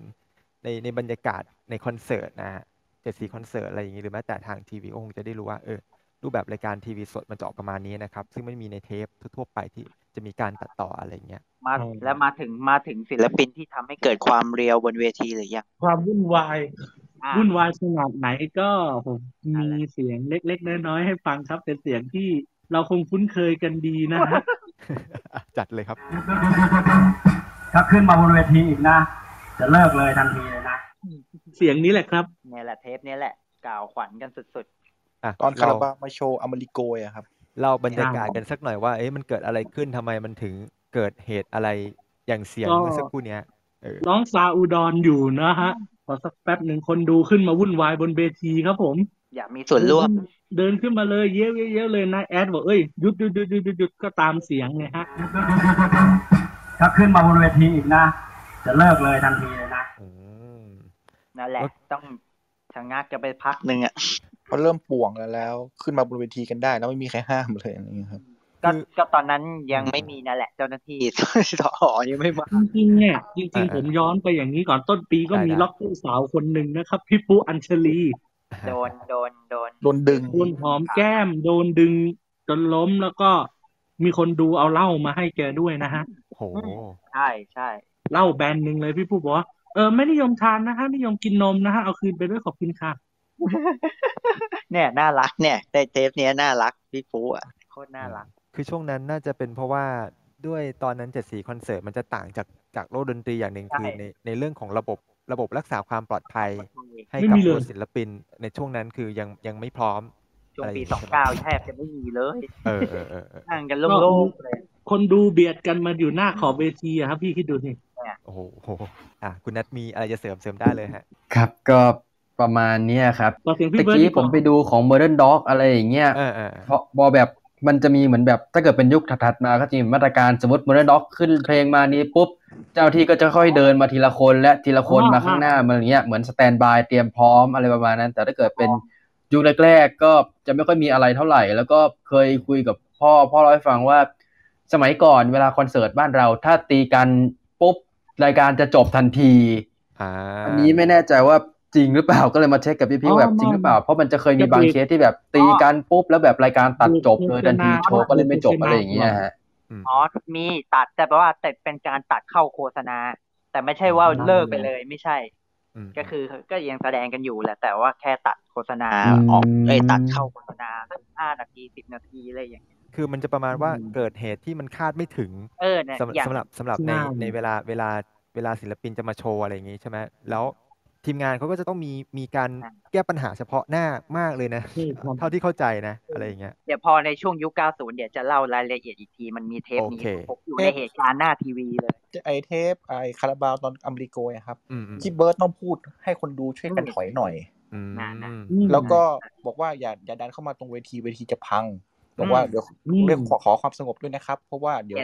คาราบาวจะกลับมาขึ้นมาแล้วครับ ถ้าถ้ายังขึ้นมาบนเวทีเดี๋ยวเดี๋ยวทางวงจะไม่เล่นขึ้นนะครับอะไรเงี้ยครับ แกก็พูดสไตล์แกแล้วแต่แกก็เสียงสั่นนะครับ แล้วแล้วพี่ตั๊กมายุราก็ชี้ไปทางนู้นแหละทีชี้ไปทางไอ้พวกทางพวก เออ ฝั่งสีคิงมันเริ่มตีหัวกันแล้วข้างสนามเทนนิส เออ ครับ เจตักทำหน้าแบบหืมอยากจะลงไปบวกบวกได้ลงบวก ลงไปบวกแบบว่าเฮ้ยเฮ้ยหยุด นะเท้าสะเอลแล้วอะ เออ คือ แต่ เทป ก็มี นั้น ดู นั่นแหละ โออยู่คู่หนึ่งนะฮะที่ว่า ครับ ห้ามแบบจ็บซอฟมีเสียงนะฮะ เดี๋ยวลองสักหน่อย ได้ เจรู้กันดีว่าใคร พลังร้องเพลงกันหน่อย อย่าทะเลาะกันเอ้ย อ่านี่แหละครับ เนี่ยแหละ อันนี้ปีสามหนึ่ง ยอมรับว่าช่วงปีปีสองเก้าสามศูนย์สามหนึ่งในสามปีแรกอะไรอย่างเงี้ยคือในรูปแบบของการจัดระบบความปลอดภัยในในหน้าเวทียังยังยังไม่ดีเท่าไหร่ เพราะว่าทำให้ผู้ชมที่ดูในเจดสี อ๋อ คอนเสิร์ตคือแน่นมากแล้วแบบ มัน แน่น มาอัดอยู่ข้างหน้า แล้วทำให้ไอ้ ใช่ ความวุ่นวายชุลมุนต่างๆ มันก็เกิดขึ้นใน และ ใน อ ส่ ย่าว ง นของ อ่า ผู้ชม แล้วก็ อืม และถ้าเป็นเหตุการณ์อย่างเงี้ยก็คือระบายคนออกไปข้างหลังเว อ่า ที อ่าอ่าอ่าอ่า แล้วบางทีระบายคนในช่วงที่แบบกำลังแสดงอยู่อย่างเงี้ยภาพ ครั มั บ นจะไม่แตกโดยเฉพาะนั่นแหละอย่างคอนเสิร์ตอย่างเงี้ยกระดีได้น้ำแล้วหนึ่ง อืมอื ซึ่ง ม ผมผมไม่แน่ใจนะว่ากระดีหรือหมื่นฟาเรนไฮต์ขึ้นก่อน หมื่น ซึ่ง ฟาเรนไฮต์ก่อน เออเพิ่งหมื่นฟาเรนไฮต์ มี น่าจะเป็น ก่อนหมื่ เวน ทีแรก มี เป็นเว ก่อนห ที มื่น แรก ฟา และ เรน ครั้ง ไฮ แรก น์ อะ ครับ เดี๋ยว เอ เดี๋ยอว นั่นแหละ มีก่อนหมื่นฟาเรนไฮน์พี่ปีใหม่สามหนึ่งเป็นวันแรกป่าแซมเลย รวมดาราเจ็บสีแล้วคนดูเบียดกันจะเป็นลม นี่แหละเออเนี่ยแหละ มันเป็นครั้งแรกเลยแหละที่ว่าคนแม่งไประบายออกกันข้างหลังเวทีอ่ะในช่วงระหว่าง ใช่ ที่เตรียมอะไรเล่น คุณพี่แก้วพี่รอดีบอกว่าว้ายคนดูเป็นลมช่วยแล้วค่ะช่วยเร็ว เออ นี่แล้วมีแบกหามก็เลยหามก็ขึ้นไปสัก ใช่หามขึ้นไปเลย พี่แซมก็บอกว่าโอ้ยนี่วันแรกของผมนะเนี่ยเป็นลมมันขนาดนี้เลยเหรอตายแล้วพี่ตั๊ก อืมตอนนั้นแบบนั่นแหละ มีปัญหากันช่วงเนี้ยช่วงประมาณสองเก้าสามสามเนี่ยจะมีปัญหาเรื่อง คนเบียดเสียดทะลักกัน ใช่ ก็ก็ก็ในไมโครวันนั้นรู้สึกจะขึ้นหนะขึ้นไทยรัฐด้วย อ่าอ่าอ่า ที่ว่าเป็นลูกคนเป็นมุงมุงๆกันน่ะนั่นแหละ เพราะมันมีเสียงตู้มตอนเพลง อืม โอ้ จริงใจสักอย่างด้วย โอ้ ใช่ ใช่ นี่ก็ก็รู้สึกช่วงเพลงจริงใจโดนตัดเข้าโฆษณาด้วย อ่า คือ ก็อยู่ คื อยู่ๆเพลงไม่จบแล้วก็ตัดเข้าไปเลย เออตัดไปเลยแล้วก็กลับมาอีกทีก็เป็นอะไรต้นตระกูลไทยแล้วก็ปิด ก็ ท้ายด้ พู วย ดไทยแล้วก็อุดกับแอด เอออุจจาแอสใช่ไหมอ๋อเอาไป ใช่ เลยก่อนมั้งเอาไว้เอาไปเลยแล้วก็ นั่น ต้ นั่นนี่ที่ต้นตระกูลไทยจบแล้วอุดกับแอดเลย แล้วก็อุจจาแอสใช่ถูกปิดท้าย แล้วก็ นั่นแห ตัด ละ ไปเลย นั่นแหละ อันนี้ก็คือเทปประวัติศาสตร์ที่แบบ คนดันเงินแบบ อืมอืม บรรลัยไวยป่วงอ่ะ เนี่ยแหละ อืม ใช่ จ แล้วก็ ริงๆต่อมา พูดถึงไหนๆก็พูดถึงประวัติศาสตร์แล้วพี่วิวัฒนาการกันต่อ จริง ๆ แล้วเนี่ย อ่า สองเก้าไม่มีหลังคาใช่ไหมฮะ พอสาม อ่ ศูนย์เริ่มมีหลังคา มีแล้วมีแล้ เป็น ว ผ้าครับผ้ายา ผ้าง ใบอะ สาม ผ้า สี ใบมั้ง อ่าผ้าใบสามสีแล้วก็ อืม ปูไปจนถึงสนามเทนนิสนะฮะเราจะไม่มองไม่เห็นสนามเทนนิสเพราะว่าผ้าใบอะครับบังหมด แล้วก็จะมีคำว่าเจ็ดสีคอนเสิร์ตในยอยู่ตรงขอบเวทีด้านล่าง สปอนเซอร์เริ่มเพิ่มมายังปีสามศูนย์เหมือนจะมีเพิ่มมาแล้ โค้ ว ก นะ มาแล้วพี่สามศูนย์จะยืนพื้นด้วยโค้กครับ เออมีโค้กเออใช่จะมีกระป๋องโค้กกับเออไอ้แท่งโค้กใหญ่ๆเออใช่ปีสาม ในนอกเหนือจากตัวรูปแบบรายการหรือวิวัฒนาการของการจัดจัดรูปแบบเวทีที่รองรับผู้ชม หรือแม้แต่ศิลปินสิ่งหนึ่งที่เรียกว่าเป็นสีสันมากก็คือเรื่องรูปแบบของพิธีกรมั่ง อืม เออผมว่าพิธีกรในยุคนั้นถือว่าเป็นเป็นสีสันอย่างหนึ่งในในการเชิญชวนหรือแม้แต่ทั้งทั้งผู้ชมในในลานเพลิน หรือแม้แต่ผู้ชมจากทีวีอะไรเงี้ยเพราะว่าส่วนหนึ่งก็คือการการรับส่งพิธีกรในเจ็ดสีคอนเสิร์ตตั้งแต่ยุคแรกๆมาจนถึงช่วงท้ายๆอะไรอย่างเงี้ยผมว่าในยุคนั้นมันจะมีเสน่ห์ในแต่ละยุคมากเลยทีเดียว มีเสน่ห์ครับเพราะว่า อืม ตอนพี่เบิร์ดเนี่ยจะมีป้าผู้หญิงใส่แว่นคนหนึ่งมานั่งดูพี่เบิร์ดทุกอาทิตย์เลย อ๋อ เจ้าประจ เอาเอาช่วงยุคแรกๆก่อนแล้วกันถ้าเป็นยุคพี่เบิร์ดกับคุณตั๊กมายุราอย่างเงี้ย ำสองเก้าถึงสามศูนย์ อย่างช่วงที่พี่เบิร์ดกับตั๊กมายุราเนี่ยผมว่าเป็นเป็นเป็นพิธีกรคู่ที่ผมรู้สึกว่ามีมีสีสันมาก เพราะว่าในการในการรับส่งอะไรต่างๆ คือเคยเห็นอยู่แล้วล่ะในในรายการเกมโชว์รายการหนึ่งช่วงหนึ่งที่ไปร่วมมาแล้วอยู่อะ เออช่วงติดปุ่มครับ แล้วก็เคยเล่นหนังเคยเล่นร่วมงานหนังด้วยการบ้านสีดอกรักที่รถคว่ำด้วยนั่นแหละ แล้วก็หลังคาเดิมที่พี่เบิร์ดบีบคอพี่ตั๊กอะฮะ ใช่เออหลังคาแดงเออแล้วก็เรื่องหลังคาแดงปีสามศูนย์ก็เขายังเซลล์กันในชุดสบายๆอยู่ อืม ตอนที่พี่เบิร์ดขึ้นชุดสบายๆอะปีสามศูนย์เจตักก็เซลล์ๆ จนจนช่วงช่วงสุดท้ายที่หน้าที่ของพี่เบิร์ดก็ต้องก็ต้องจากลา ชุดรับขวัญ อืม ปลายปีสามศูนย์ อืม ก็อย่างที่เคยเปิดให้ฟังในอีพีของพี่เบิร์ดนะครับ ครับ แกก็ต้องเลือกแล้วว่าแกจะไปยังไงดี จะเป็นพิธีกรต่อไหมหรือว่าจะยังไงต่อสุดท้ายก็เลือกเดินทางที่จะไปร้องเพลงต่อไปเป็นศิลปินต่ออย่างเงี้ยฮะก็เลยต้องอำลาจุดสินไปด้วยเทปของตัวแกเองแขกรับเชิญก็คือพี่เบิร์ดเองผมขอนิดนึงขอนิดนึงไม่ได้ยินเสียงพี่ชายผมเลยนะวันนี้เนี่ย เขาหายไปไหนเขาหายไป นั่น ไหน สิครับพี่อ๊อฟขอเสียงหน่อยพี่ อ๋อ D2B ยังไม่ขึ้น D2B ยังไม่ขึ้นเจ็ดสีเขาเลยยังไม่มา D2B ยังไม่มา เป เจ็ ล่ ดสี นั่งเสียวฟันอยู่ คุณมาเสียวคุณคุณมานั่งเสียวฟันกับผมไปแล้วครับคุณเจ พอแล้วแค่นี้ก็เสียวแล้ว แหม อืม ไม่ไม่นี่เสียวจริง ๆ เสียวจริง ๆ ไม่ไม่มุกไม่มุก อีโมฟอร์มพี่ไปก่อน ไม่ใช่อาจารย์ จังหวะ แง่ ดีก็มาเว้ย โอ้ยพูดพูดแต่ละประโยคแล้วมันรู้สึกมัน อ๋อ เอา เอาประโยคที่มันเบาๆก็ได้พี่ไม่เป็นไรครับ ไม่เป็นไรครับ วันนี้ผมจะเป็นผู้ ผู้ฟังที่ดี ผู้นำฟังที่ดีใช่ โอ้ ให้ให้ ครับ ให้น้องอูได้เฉิดฉายเต็มที่เลยครับ พี่เจเลยพี่ เป็นเอาว่าเป็นอันว่าเราอดฟังเรื่องที่พี่ออฟไปเจอกับสีคิงที่เจ็ดสีมานะครับ เออ ก็อดฟังกันตามระ พี่ เบียบนะฮะ โอ้ยมาเสียวฟัน เดี๋ยวเดี๋ยวผมไปเรียกอาจารย์แม่มาให้ อ่ะเชิญ โอเค ชิญ จริง ๆ ก่อนไปประเด็นถัดไปจริง ๆ มีประเด็นหนึ่งที่ อ่า หลายคนอาจจะไม่ได้พูดนึกถึงการแต่สำหรับ อ่า ผมมันคือความทรงจำแรกๆของเจ็ดสีเลยคือ โพเดียมพิธีกร อ่า อ๋อคือ มัน ถูต้อง ก็คือเป็นโพเดียมขึ้นมาแล้วก็มีเปียโนปลอมๆอยู่ตรงนั้น ซึ่ง จริงๆมันมี ม แห อง ละเท กลับ ป ไป แรกะครับ ตอนนั้นก็ตอนเป็นเด็กก็รู้สึกว่าแบบเอ๊ะทำไมมันดูเฟกมันดูอะไรจัง แต่พอนึกกลับไปก็เออมันก็คือหนึ่งในเอกลักษณ์ของรายการเลยอะครับ ไม่ว่าจะยุคไหนก็ตามเปลี่ยนมาเซนทรันก็จะมีไอ้โพเดียมอันนี้อยู่นั่นแหละ เป็นภาพจำของหลายๆคนเลยครับ แต่แต่ตอนเด็กผมจินตนาการนึกว่ามันคือปลูกเปียโนจริง เหมือนกันเหมือนกันใช่เหมือนกันค แม่ รับ จนจนชี้ให้พ่อพ่อหรือแม่ตอนนั้นเขาบอก อันนี้มันเปียโนจิไอ้นี่มันขี้ตอนนั้นเรียกออร์แกนเออไม่ได้เรียกเปียโน อ่าอ่าอ่าอ่าเรียกว่าออร์แกนออกอันนั้นออร์แกนจริงเหรอบอกไม่ใช่มันเป็นฉากไม้นั่นแหละเขาบอกอย่างนั้น อืม แล้วก็ใช้จนยุคสุดท้ายเลยฮะไอออร์แกนอันเนี้ย อืมมันเป็นเขาบอกมันเป็นฉากไม้มันเป็นโพเดียม ทุกวันนี้ยังอยู่นะครับ อยู่ในตึกศิลป์นอกช่องเจ็ดครับผม โอ้ นั่นแหละก็ตึกปัจจุบันของลานเพลินในอดีตอะ จริง ๆ แล้วเนี่ยนอกจากเจ็ดสีที่เรารู้ๆกันยุคแรกจากที่ลานเพลินมีสถานนอกสถานที่ด้วยนะ อ๋อใช่ มันจะมีช่วงหนึ่งจะไปจัดข้างใน เหมือนจะจัดข้างในห้องส่งหรือจัดข้างนอกเนี่ยแหละ ใช่ใช่ในห้องส่งที่วันเด็กปีสามศูนย์ อืม เทป X Y Z วันนั้นน่ะ ใช่ นกแร้ XYZ ครับวันเด็กปีสามศูนย์ นั่นแหละ ไปเล่นกันสถานที่อินอินดอร์อืม เหตุผลที่จัดง่ายๆที่ข้างนอกจัดวันเด็ก อืม นั่นแหละ เขาก็เลยเอา เออเป็น เจ็ด เทปพิเศษ สีไปอยู่ข้างใน กำลังเข้าเรื่องพอดีเลยว่าปีสามศูนย์มีอะไรพิเศษด้วยสาม เดี๋ยว ศูน นะ ย์เรา สามศูนย์อ่ะ ผมพูดถึงศิลปินต่างชาติก่อน มันจะมี โอเค ศิลปินต่างชาติอยู่สองคนนะครับ ขึ้นมาเจ็ดสีกลุ่มแรกเลย แต่ไม่ได้มาร้องเพลงนะฮะ มาโปรโมทคอนเสิร์ต เดี๋ยวผมมีคลิปเสียงนิดนึงมาให้ฟัง ได้ เกี่ยวกับศิลปินสองท่านนี้ครับมา นิวเต้าหัวครับ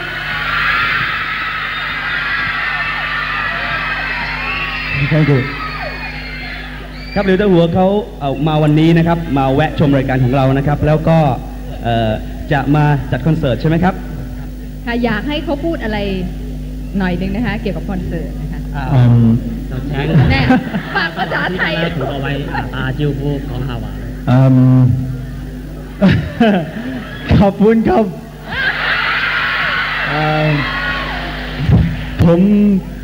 ผม ผมรักคุณ เอ่อฉันและคุณ คุณและฉันและเปล่า อ้าวเขาถามแล้วต้องบอกนะครับ รักหรือเปล่าครับ บอก สลับไปออยเลยวะ รับรับ ขอบคุณครับ แค่นี้เหรอคะ แล้วจะเล่นคอนเสิร์ตยังไงเมื่อไหร่อะไรยังไงครับ ค่ะอยากให้ เอ่อคอนเสิร์ตที่เขาจะมาเริ่มเนะครับ เมื่อไหร่ครับไม่มี ใช่ไหม ครับ อย่าลืมนะคะ โหดห้ามอุทธรณ์ที่เขากำลังเอ่อแสดงอยู่ตอนนี้นะคะ ขอบคุณค่ะ อ่าโอเคครับผม ตรงนั้นพ่อหลิวยังไม่ดังยังไม่ดังเท่าไหร่ มึงขึ้นกับใครรู้ไหมพี่ มากับเฉลียงครับพี่เทปเอกเนก ทีตาแล้ว ใช่ ในตำนาน เปล่าหรอกมาโปรโมทหนังจีนตอนนั้นนะพี่ เพราะอย่างที่บอกว่าแบบระหว่างศิลปินแสดงแสดงระหว่างไปพักระหว่างไปพักก็นี่แหละขึ้นมาโปรโมทหนังโปรโมทอะไรอย่างเงี้ย ใช่เทปนี้ลิวเตอร์ลิวเตอร์หัวมากับลิวยงครับผมมาสองคน มาร้องเพลงกินตีฮ่องเต้ครับผม แต่งตัวอย่างกับท่านเปามาเลยฮะ มีอีกนิดนึงมีอีกนิดนึง อ่าอ่ามั มันจะมีเทปหนึ่งอะครับ นกแลครับผม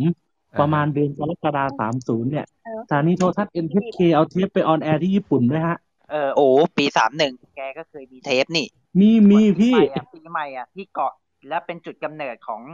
พระเอกคนหนึ่งที่ขึ้นไปร้องเพลงแล้วอธิประพาสชอบ อ๋อ วันเฉลิมพี่วันเฉลิมจากทองเนื้อเก้า หรือพงษ์พัฒน์วชิระบรรจงนั่นเองนะครับ ขึ้นไปร้องเพลงบาปบริสุทธิ์ ใช่แล้ว ดังทั้งประเทศเลยคือคือแบบ เพราะวันนั้นมันเป็นปีใหม่เจ็ดสีแล้วก็ทีเนี้ยเหมือนกับเอาดาราเอาศิลปินนะฮะมาขึ้นเวทีเจ็ดสี กระป๋าแฟนเปิดตัววันนั้นด้วยนี่ ใช่ วันนั้น ใช่วันนั้นเลยแล้วอย่างที่บอกครับวันนั้นก็คนดูก็เป็นลม อืมแล้วจากเทปนั้นพ่อร้องกับแม่ทุมก็มาร้องด้วย มาร้องเพลงสนสะเดาวสนนสะเดาว เออพ่อร้องกับแม่ทุม แล้วก็พี่เซน ตอน พี่ ที่ แซ เจ้าขอ ม งลงเทปก็อยู่ก็ก็พูดอยู่ใช่ไหมเจ้าของเทปอะ ยังมีอยู่พี่เดี๋ยวค่อยลงให้ดู ก็ในวันนั้นนะครับ พี่แซมต้องลงไปบนลงไปข้างล่างเพื่อที่จะอุ้มคนดูขึ้นมาฮะเพราะเป็นลมความวุ่นวายของวันนั้น เปิดตัวป๋าแซมได้แบบ เหนื่อยเลย มาแซมหน้าเหวอเลยอะฮะวันนั้น เทปแรกอะ โดนรับน้องซะ แล้วก็วิวัฒนาการของเจ็ดสีปีสามหนึ่งก็เวทีเริ่มเริ่มโค้งๆหน่อยฮะ จากปีสามศูนย์ที่เป็นเวทีแบบตรงๆ เริ่มมีโค้ง เริ่มมีสันสันๆไว้ให้ศิลปินแบบเดินมาขอบเวทีอะไรอย่างเงี้ย อ๋อมีแท่นตรงขอบโค้ง ใช่ แล้วก็เริ่มมีฉากปิดเขาเรียกว่าอะไรนะฉากข้างหลังอะพี่ปิดมิดหลังคาเลยนะพี่เพราะว่ายุคแรกมันยังเป็นแค่ครึ่งเดียว ๆก็มีลำโพงเซอร์ราวด์เพิ่มระบบเสียงไปด้วย ใช่อ๋อผมลืมบอกเรื่องหนึ่งฮะ เครื่องเสียงของเจ็ดสีคอนเสิร์ตก็ทวินมิวสิกนะครับ มิวสิกก็เนี่ยแหละลำโพงลำโพงเนี่ยแหละจากทวินมิวสิก ใช่ ลำโพงเซอร์ราวด์แล้วก็ออกอากาศด้วยระบบสเตอร์ด้วยป่ะ เป็นปีปีแรกป่ะ สเตอร์เฉพาะกรุงเทพพี่ เออนั่นแหละถ้าแต่แต่เริ่มปีสามหนึ่งป่ะ เริ่มสามหนึ่งใช่ครับ เจ็ดสีคอนเสิร์ตยุคล้านเพลินนะฮะ ช่วงแรกๆอ่ะ จะมีกราฟิกบนจอ อืม ตลอดทุกเทป ใช่ใช่ บางทีบางศิลปินก็เอามิวสิกวิดีโอมาอินเสิร์ตมั่ง เอาภาพทัวร์คอนเสิร์ตมาอินเสิร์ตมั่งอย่างเงี้ยครับ เนี่ยอันเนี้ยคือแบบฟรีคอนเสิร์ตที่อื่นไม่มีแต่เจ็ดสีเป็นช่องแรกที่ทำ ใช่ บางทีมีกราฟิกบางทีมีเล่นเล่นกราฟิก แล้วก็เขาเรียกการตัดต่อภาพอ่ะ แล้วก็ตอนจบของเจ็ดสีทุกเทปก็จะมีภาพนิ่งของศิลปินที่มาขึ้นในวันนั้น ซึ่งโลกดนตรีไม่มีโลกดนตรีตัดเลย เพราะแล้วดนตรีเขาก็รู้อยู่เป็นภาพเสิร์ชนิดเดียวไม่มีอะไรมาประกอบ แต่ของเจ็ดสีนี่คือเล่นเล่นกราฟิก เล่นภาพตัดต่ออ่ะบางทีเป็นภาพแบบฟรีดฟรีดไปแล้วภาพหนึ่งแล้วก็อีกภาพหนึ่งก็แบบเป็นภาพเคลื่อนไหว ภาพรีเพลย์อะไรเงี้ยครับ เออเล่ ถ้าน แบ เป็น บ ยุคถัดๆมาก็จะเป็นภาพสโลโมชันของศิลปินกำลังกระโดดร้องเพลงอะไรอย่างเงี้ยฮะ เป็นอันจบโชว์ เนี่ยแหละเหมือนภาพแบบภาพ powerpoint อ่ะเหมือนแบบภาพ powerpoint แตกอักษร ประมาณ แล้วก็อีกอย่างของเจ็ดสีที่เป็นเอกลักษณ์ก็แต่งหน้าโดย cover mark แล้วก็ทำผมโดยวิชัยเควูนะฮะ ขาดไม่ได้สองเจ้านี้ฮะ ช่วงปีสามหนึ่งนี่ก็ความแออัดคนเล่นเวทีก็เพียบ ก็อย่างที่เราไปตอนแรก แต่ก็ต้องยอมรับว่าไอในแง่ของความจุเนี่ย ความจุของผู้ชมนี่เจ็ดสีคอนเสิร์ตก็ถือว่าแออัดกันอยู่นะ ถ้าเทียบกับโลกดนตรีอะไรอย่างเงี้ย หลักหมื่นขึ้นครับ บอกได้แค่นี้ เพราะโลกดนตรีมีพื้นที่จำกัดอยู่แล้วประมาณห้าร้อยกว่า อ่า ใช่ แต่สิ่งที่คือพื้นที่เขาแบบปลีดไปทั่วเลยอะ เดี๋ยวผมจะบอกจำนวนคนดูปีสามสามครับว่าสถิติในปีนั้นน่ะเท่าไหร่ อ่าฮะ อ่า ซึ่งรับรองว่าเป็นจำนวนที่คุณคาดไม่ถึง แล้วก็อีกอย่างที่เปลี่ยนก็คือไตเติลฮะ เป็นไตเติลแบบมีมีมือแล้วก็ใช้ปุ่มกด มือที่สับเออแล้วมี เป็น คอ ภาพ ไม้ จำอันเอกลักษณ์เลยใช่ไหมในช่วงนั้น ใช่ครับ ครับ เพราะว่าใช้ยาวมาจนถึงปีสามแปดนะฮะไตเติลเนี่ย แล้วก็มีสปอนเซอร์เพิ่มอีกตัวหนึ่งที่ผงซักฟอกเป่า ของเป่าใช่ใช่มีเป่าด้วย เพราะอย่าลืมว่าพิธีกรเขาเป็นพรีเซนเตอร์ไงฮะ ตอนเทปวงเชอร์ไง ใช่ไหมเทปวงเชอร์มีเป่าแล้วอะ ใช่ เพราะว่าอย่าลืมนะครับว่าพิธีกรต้องเป็นพรีเซนเตอร์เป่า อืมใช่ พี่ ใช่ แซม ใช่ รู้สึกเออ แล้วรู้สึกมีดาราที่เออใช่ในพูดถึงวงเชอร์แล้ว นอกจากวงเชอร์เล่นวงเดียวก็มีดารากิติมศักดิ์ขึ้นมาเป็นแขกรับเชิญเนี่ยนี่ คุณแอนนาเหรอครับพี่คุณอมราอัศวนนท์น่ะเหรอพี่ แม่แม่อมาลาก็ขึ้นมาด้วย เนี่ย ก็จะมีดาราขึ้นมา อยู่ต ปัจ ลอด จุ แล้ว ก็ พี่ คือมานะครับปัจจุมาตอนนั้นมาเทปของใครผมจำไม่ได้แล้วว่าน่าจะเป็นอ๋อชลัดเฟื่องอารมณ์ครับผมปัจจุมาร้องเพลง อ๋ออาแต้มชุดไอ้นี่ไงคือรักที่อบอุ่นไอ้นี่ไง ใช่ เพลงหลับตาชุดหลับตา ชุดเพลงหลับตา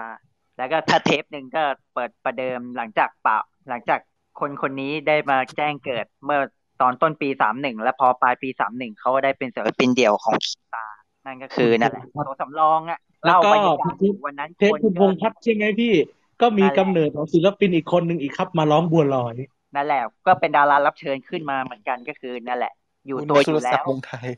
ใช่แล้วขึ้นมาร้องบัวลอย วัดดี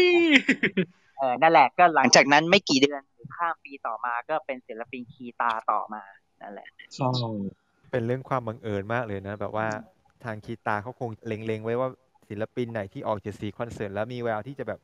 นั่นแหละ ต่อ ก็ ต่อให้ต่อให้ต่อให้ร้องร้องได้ ไม่ก็ไม่ได้แย่อะไรอย่างเงี้ยก็ดึงเข้ามาอยู่ในค่ายอะไรอย่างเงี้ย ใช่ก็เนี่ยแหละ ก็วันนั้นอาจิกประพาสเป็นผู้ชมในวันไอตอนต้นปีสามหนึ่งนั่นแหละ แล้วไปเห็นป่าออฟร้องบาปบริสุทธิ์คือแบบกูจะเอาไอเนี่ยเป็นนักร้องให้ได้ อืมแกพูดอย่างนั้นนะ ครับผมโอ้โห รู้สึกว่าในในรูปแบบเจ็ดสีคอนเสิร์ตในทั้งทั้งตัวศิลปิน หรือแม้แต่นักร้องที่แจ้งเกิดในเจ็ดสีก็ถือว่าโอ้โห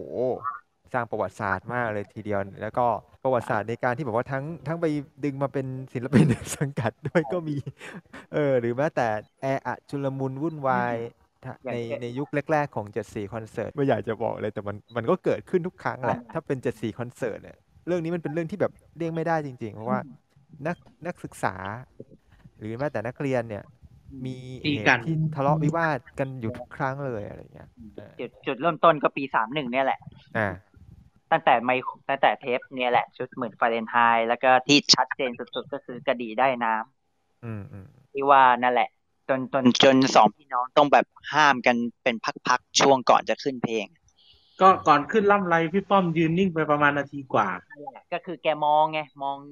กว่าดสายตาอยู่ข้างหลังว่าแม่งชักมันชักไม่ไหวแล้วไง ก็ต้องหยุดเป็นสักพักๆอ่ะเทปนั้นก็วุ่นวายเหมือนกันเทปนั้นวุ่นวายพอๆกับหมื่นฟาเรนไฮต์ แต่ว่าก็ไม่ได้มีเบรกโฆษณาไม่มีอะไร เบรกไม่มีเบรก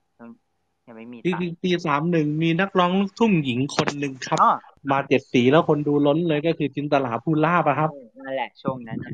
ชุดไหนนะพี่ถูกออกหลอกลวงเอ้ยถูกหลอกออกโรงเรียนใช่ไหม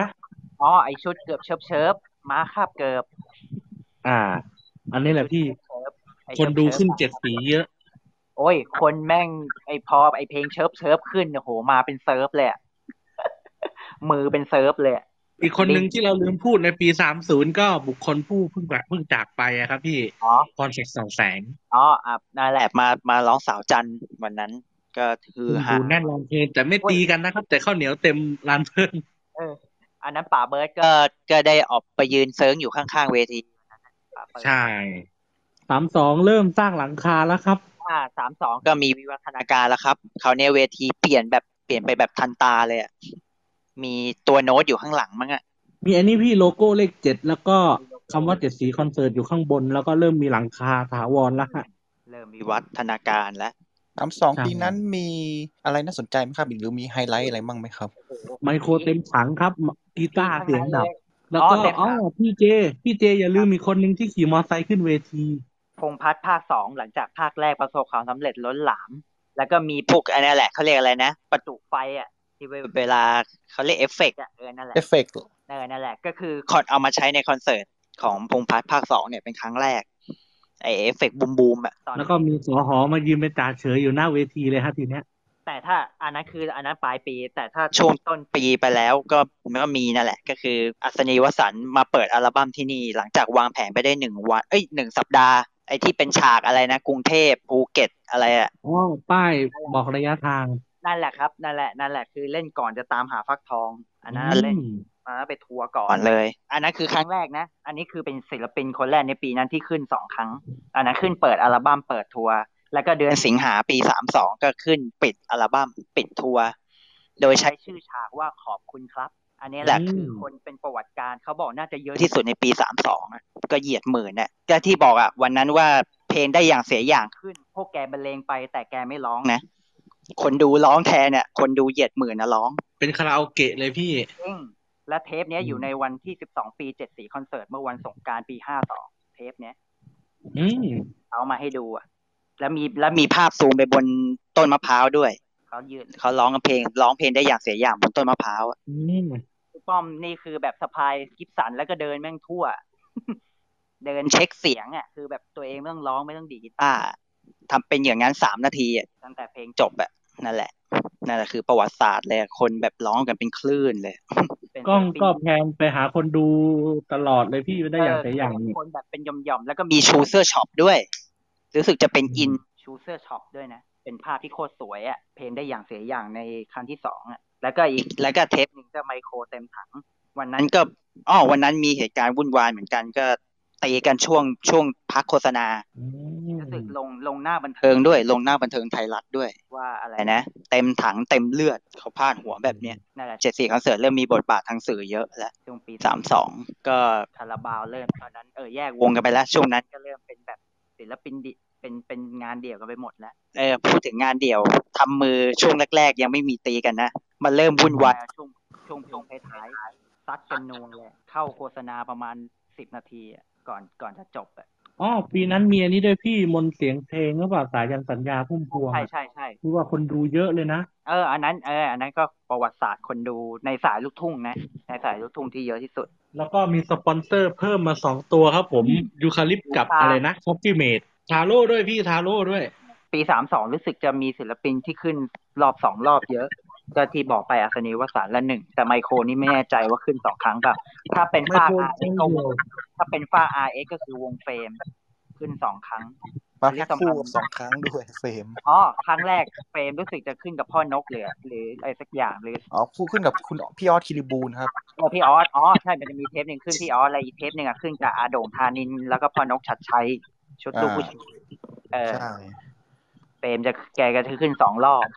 เออ ใช่ รอบแรกขึ้นชุดภาพล่าสุดถูกแล้ว ใช่แล้ว แล้วมาอีกอีกอีกอีกถัดมานั่นแหละเพื่อขึ้นชุดพร้อมกับชุดลูกผู้ชาย เออ ใช่แหละ ซึ่งวันนั้นอาโด่งธานินทร์ปกติแกจะใส่คอนเวิร์ตนะ แต่วันนั้นอ่ะ เป็นครั้งแรกแกใส่รองเท้านันยางสีขาว สร้างเท้าขึ้นบนเวที ใส่รองเท้านันยางขึ้นร้องเพลงอ่ะ ซึ่งในสมัยนั้นไม่มีใครทำนะ เออเออ นี่แหละอโดงธานินใส่นันยางขึ้นไปร้องเพลงลืมได้ลืมเลย ไม่แน่อาจจะเป็นผู้นำเทรนในการใส่รองเท้านันยางตามพี่โดมก็ได้อะไรอย่างเงี้ย เออ แต่แต่เสื้อผ้านี่เขาลิน เออ ทายหมดนะ เสื้อผ้าเขาลินทาย แต่รองเท้านันยางอะ ไม่ได้สนับสนุนเลยนะแต่เสื้อผ้ามาอย่างรู้เลยเสื้อยีนคาวินคาย อันนี้ป่านัดเฟรมเล่าให้ฟังนะ แบบโอ้พี่โด่งกูมาอย่างดีเลยฟอร์มแต่พอก้มไปรองเท้าอื้อหือนันยาง ใส่นันยางขึ้นเนื้อ อ่ะพี่ออฟพี่ออฟมีมีอะไรเสริมไหมฮะ อ๋อลมพัดครับ ขอโทษ อ้าว ครับ โถ อ๋อเสียวฟันอีกแล้ว ฟันไม่เสียวอีโมฟอร์มครับ กลัวเวลาไม่พอก็อยากให้ลนรัดนิดนึงฮะ โอ้ เพิ่งยังเพิ่งสามรองอยู่เลย เออใช่ต้องไป กำลัง ไป กำลังรอกำลังรอ หนุ่มสนรามเลย กำลังรอยุคนั่นแหละฮะรอยุคอย่างที่ท็อปว่าฮะ เราได้พูดถึงในช่วงปีปีสามสองก็ถือว่าโอ้โหศิลปิน ของแต่ละค่ายนี่ก็มากทีเดียวนะ เพราะว่าจริงๆ ไม่ได้จำกัดแค่กามี่ RS อย่างเดียวมีคีตา SP นี่เคยมีไหม SP นี่ SP เคยขึ้นครับ เออ สามห้ามั้ง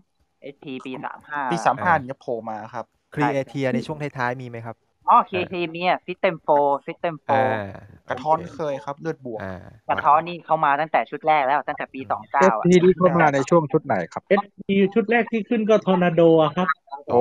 คาเมล่าปีสามห้า เพราะเพิ่งรวมเป็นโปรเจกต์บิ๊กใหม่ อย่างโพลีดอนี่ก็ ไม่แน่ใจนะ แต่เคยครับ ช่วงแรกๆเลยใช่ไหมฮะถ้าจะไม่ ช่วงแรกๆเลยครับ เออเออเออ มีส่งศิลปินมา ครับ มีวงผู้หญิงอะก็เคยขึ้น วงผู้หญิงใช่ ปุ๊ ก็ อีกปุ๊อีกใช่ ชุดอะไรนะใครสะดุดรักว่า ชุดที่สองนะครับ อ๋อเขย่าโลกมั้งเขย่าโลก เขย่าโลกชุดที่ชุดที่สี่แล้ว สะดุดรักภาษาไทยแล้วก็ ภาษาอังกฤษ เพราะคาราบาวขึ้นในนามโพลีดอร์สองชุดก็คืออา การเมริโกยกับประชาธิปไตย ครับ ครับ แต่พอปีสามศูนย์เป็นแววหวานแล้วมัน เป็น จะ แว่วหวาน แววหวานยาวแล้ว โอเค มาพูดถึง อ่ะ ปี เยว สองสามดีกว่าพี่รวบหน่อย ปี ได้ สาม เลย สามก็ยังเหมือนเดิมไม่มีอะไรมาก เหมือนผมจะจำได้ว่าช่วงช่วงหนึ่งที่เป็นสกู๊ปของช่องเจ็ดสีเพราะว่าทุกปีใหม่เขาจะมีการจัดจัด ใช่ แต่ว่าเป็นการตอบแทนผู้ผู้ชมก็คือส่งความสุขปีใหม่จากใจเจ็ดสีอะไรอย่างงี้ อ่า เออแล้วมันก็จะมีช่วงหนึ่งที่เขาจะตัดตัดเข้าของเจ็ดสีคอนเสิร์ตอะไรอย่างเงี้ยเป็นเป็นเป็นภาพอินเสิร์ตอะไรอย่างเงี้ยเกิดขึ้น แต่ว่าในปี 33 ไล่มาจนถึงยุคทองของช่วงนั้นประมาณสัก 33 34 5 6อะไรอย่างเงี้ยถือว่าเป็นเป็นช่วงหนึ่งที่ลานเพลินเจ็ดสีก็ถือว่าโอ้โห แปลกเลยครับ แตกเลยแหละ คนดูของพี่เบิร์ดบูมเมอแรงก็หนึ่งหมื่นเก้าพันเก้าร้อยเจ็ดสิบแปดนะฮะ สามสามนี่สถิติครับสถิ ติ อืมฮึ ปี แต่ สาม เจ สา ด้าม นี่ สามสี่ไม่บอกชัย อืม ปีสามสามนี่สถิติเยอะนะ นอกจากพี่เบิร์ดเสร็จแล้วมี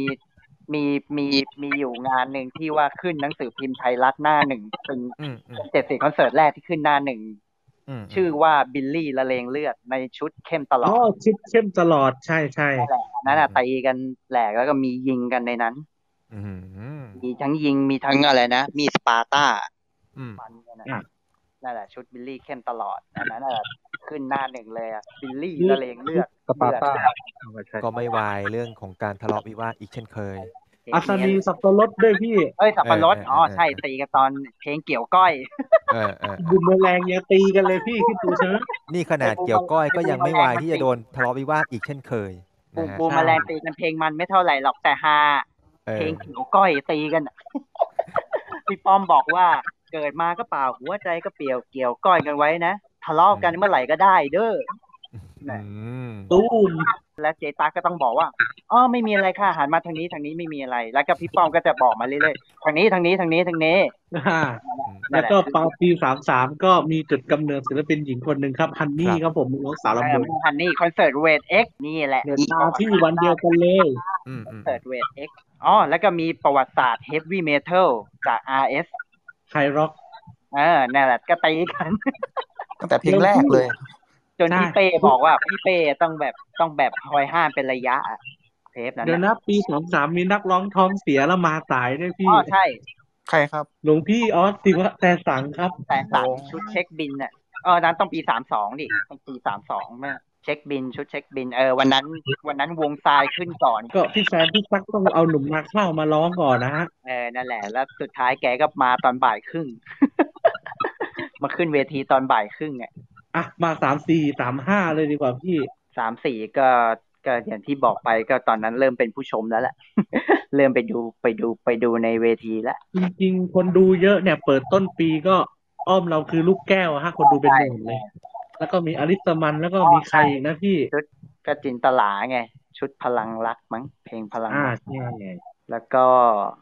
คาราบาว no prom pam ตอนนั้นเป็นลุงแอนแล้วเป็นเป็นงานเดี่ยว no prom pam แรงคนก็เยอะแล้วก็มีกระทบกระทั่งด้วย แต่ก็ไม่ได้ตกเลือดตกยางออก เขาห้ามกันได้ อ๋อป่าเจป่าเจ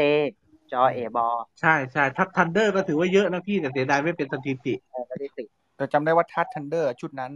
อ่าบนเวทีอะจะเปิดตัวที่รองเท้าก่อน ใช่ใช่ รองเท้าแล้วก็มีไฟแลบออกกันออกมา แล้วก็ แบบพวก พวกพี่ทัศน์แล้วก็พวกวงไฮแจ็คที่เป็นแดนเซอร์อ่ะ เออพี่ต่อย กด พี่เดินมา ใช่ ในนั้นพี่เทปลองตะแลบแป๊บก็เปิดได้รองเท้าเหมือนกัน อ่า พี่เบิร์ดมีอะไรหน่อยไหมครับพี่เบิร์ด ก็ไม่มีจ้า เดี๋ยวไปต่อเลย เดี๋ยวแบบเดี๋ยวชงอีกทีเรื่องปีสามหกสามเจ็ดเรื่องไข้โป้งไข้ป้างตอนนั้นน่ะคือแบบ ขึ้นหน้าหนึ่ง อันนั้นพีคอันนั้นพีค อย่างที่อย่างที่บอกไปช่วงปีสามห้าหลังจากรวมอ่าแพ็กโฟกันแล้วเนี่ย อืม พวกค่ายที่ไม่เคยจะมาโผล่เลยก็มาโผล่ ครับ อย่าง SP หรือแม้กระทั่งนิติทัศน์ที่หายไปนานเลยเนี่ยครับ นิติทัศน์จริง ๆ ไม่หายนะพี่มาตลอดครับ แต่นานๆมาที ส่วนใหญ่จะขึ้นเป็นในนี่อะไรนะซุปเปอร์บูมมั่ง อืม เพลงอะไร ซุปเปอร์ฮิตมั่ง ซุปเปอร์ฮิตอะไรประมาณเนี้ย แต่ว่าเต็กคิโมะมามา อ๋อแต่ถ้ามีขึ้นพ่อติ๊กปีสามสี่พ่อติ๊กโชคชัยโย น่าจะมกราหรือกุมภาสามสี่เนี่ยแหละ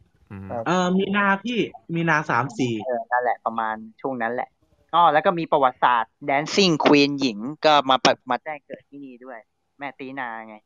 เดือนมีนาปีสามสี่เช่นเดียวกัน นั่นแหละแม่ตีนาก็มาสร้าง เดือนนั้นนะพี่แดนเกือบทั้งเดือนเลย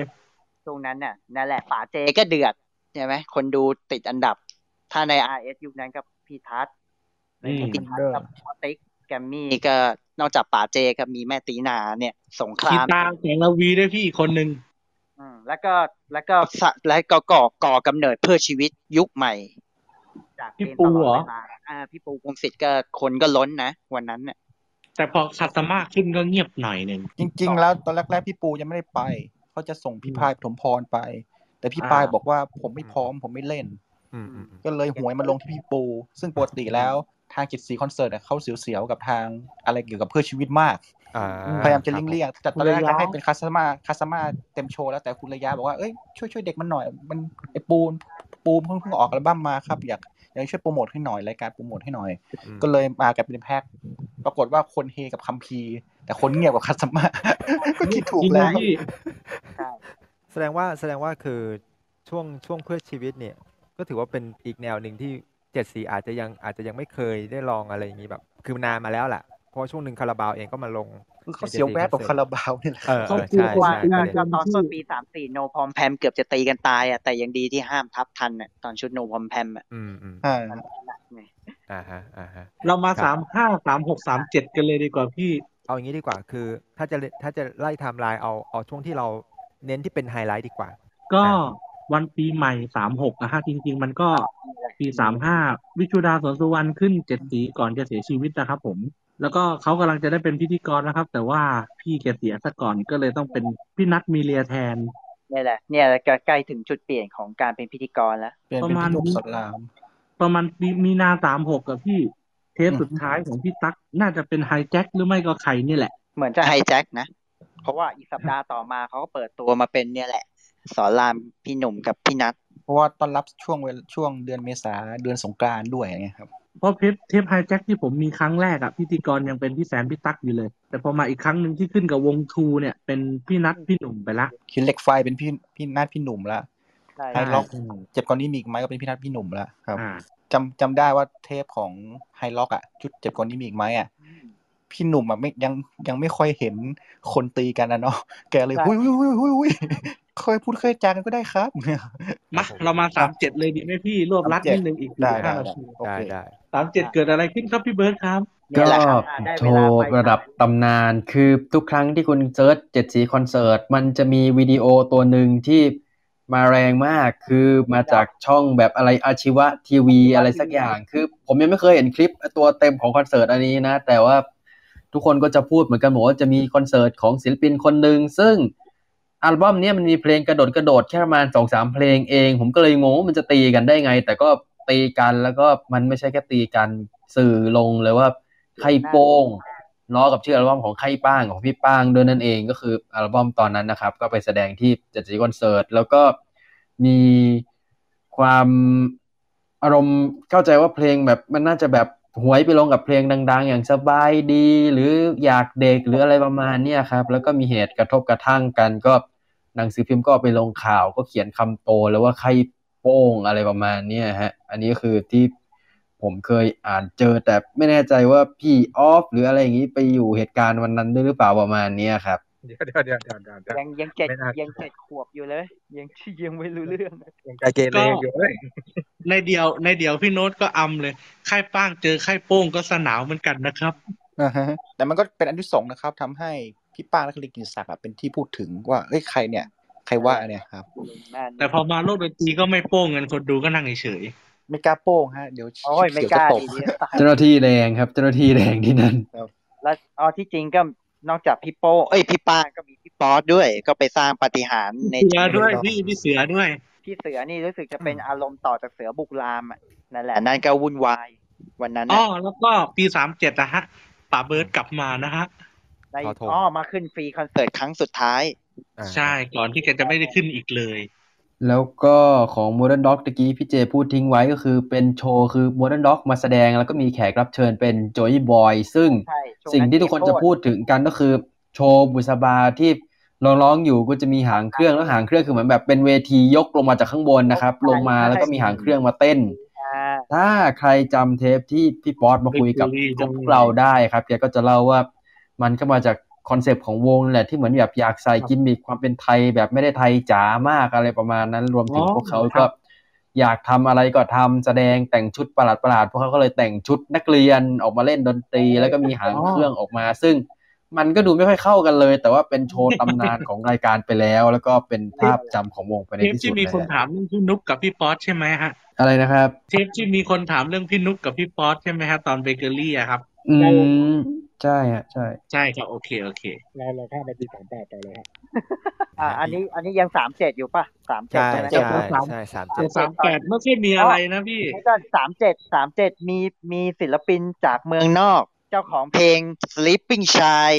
ไมเคิลเลอร์สล็อก นั่นแหละหืมประวัติศาสตร์เลยวันนั้น วันนั้นได้ดูทางทีวีคือแบบ อื้อหือมาได้ยังไงอะวงจากเดนมาร์ก ฮะวงจากไทยเดนมาร์ก เดนมาร์ก นำคุณ ฮะ หิวน กินนม นมอะไรเนี่ยคุณเสียว เดน ฟัน มาร์กครับ นม แหม อะไร แหมแหม นมจากเต้านะฮะ ครับ นั่นแหละเพลงเพลง Sleeping Child หรือเพลงคนขี้เหงาภาษาอังกฤษอะ ช่วงเวลานั้นอ่ะมันจะมีอยู่อย่างเหตุการณ์อย่างหนึ่งก็คือว่าพี่หนุ่มอ่ะถ้ามีติดถ่ายละครหรือว่าติดติดภารกิจอะไร เพราะว่าตอนนั้นแกก็เริ่มออกอัลบั้มลูกไม้ของนายหนุ่มแล้วด้วย อ่าอ่า พี่นัทมีเรียจะโฉบเดี่ยวใช้เดี่ยว ใช่ใช่บางเทปก็พี่นัทเปิดก่อนแล้วพี่หนุ่มมาทีหลังก็มีครับ อ๋อใช่ปีสามเจ็ดไงเทปเนี้ยเออเดี๋ยวจะพูดอยู่ว่ามีเทปที่แกขึ้นเองด้วย ซึ่งวันนั้นก็นั่นแหละ พี่นัทมีเรียนยืนอยู่คนเดียว เทพพี่เบิร์ดธงชัยครับพี่นัทเปิดให้ก่อน ใช่ เพราะ พี่ ว่า นัท พี่หนุ่ม เปิดก่อนแล้วก็พี่เบิร์ด พี่ พี่ห หนุ่ นุ่ม ม มาทีหลัง พี่หนุ่มบอกว่าแกเข้าเข้าไปใน เข้ามาไม่ได้ ตำรานไม่ได้ คนมันเยอะมาก ต้องให้สองหอแหวกให้ อ่าอ่าวันนั้นวันนั้นก็ได้ดูอยู่วันนั้นน่ะวันนั้นเจ็ดสี่ทะลักมากปีสามเจ็ดตอนนั้นน่ะ อีกเทปหนึ่งที่พี่หนุ่มเขินแบบทำรายการไม่ถูกก็เทปพิตินาชุดเลดบีดนะครับ พี่หนุ่มบอกว่าพิตินารู้ไหมครับว่าเป็นเทปแรกที่ผมเขินแล้วสัมภาษณ์ไม่ออกนะครับ เออ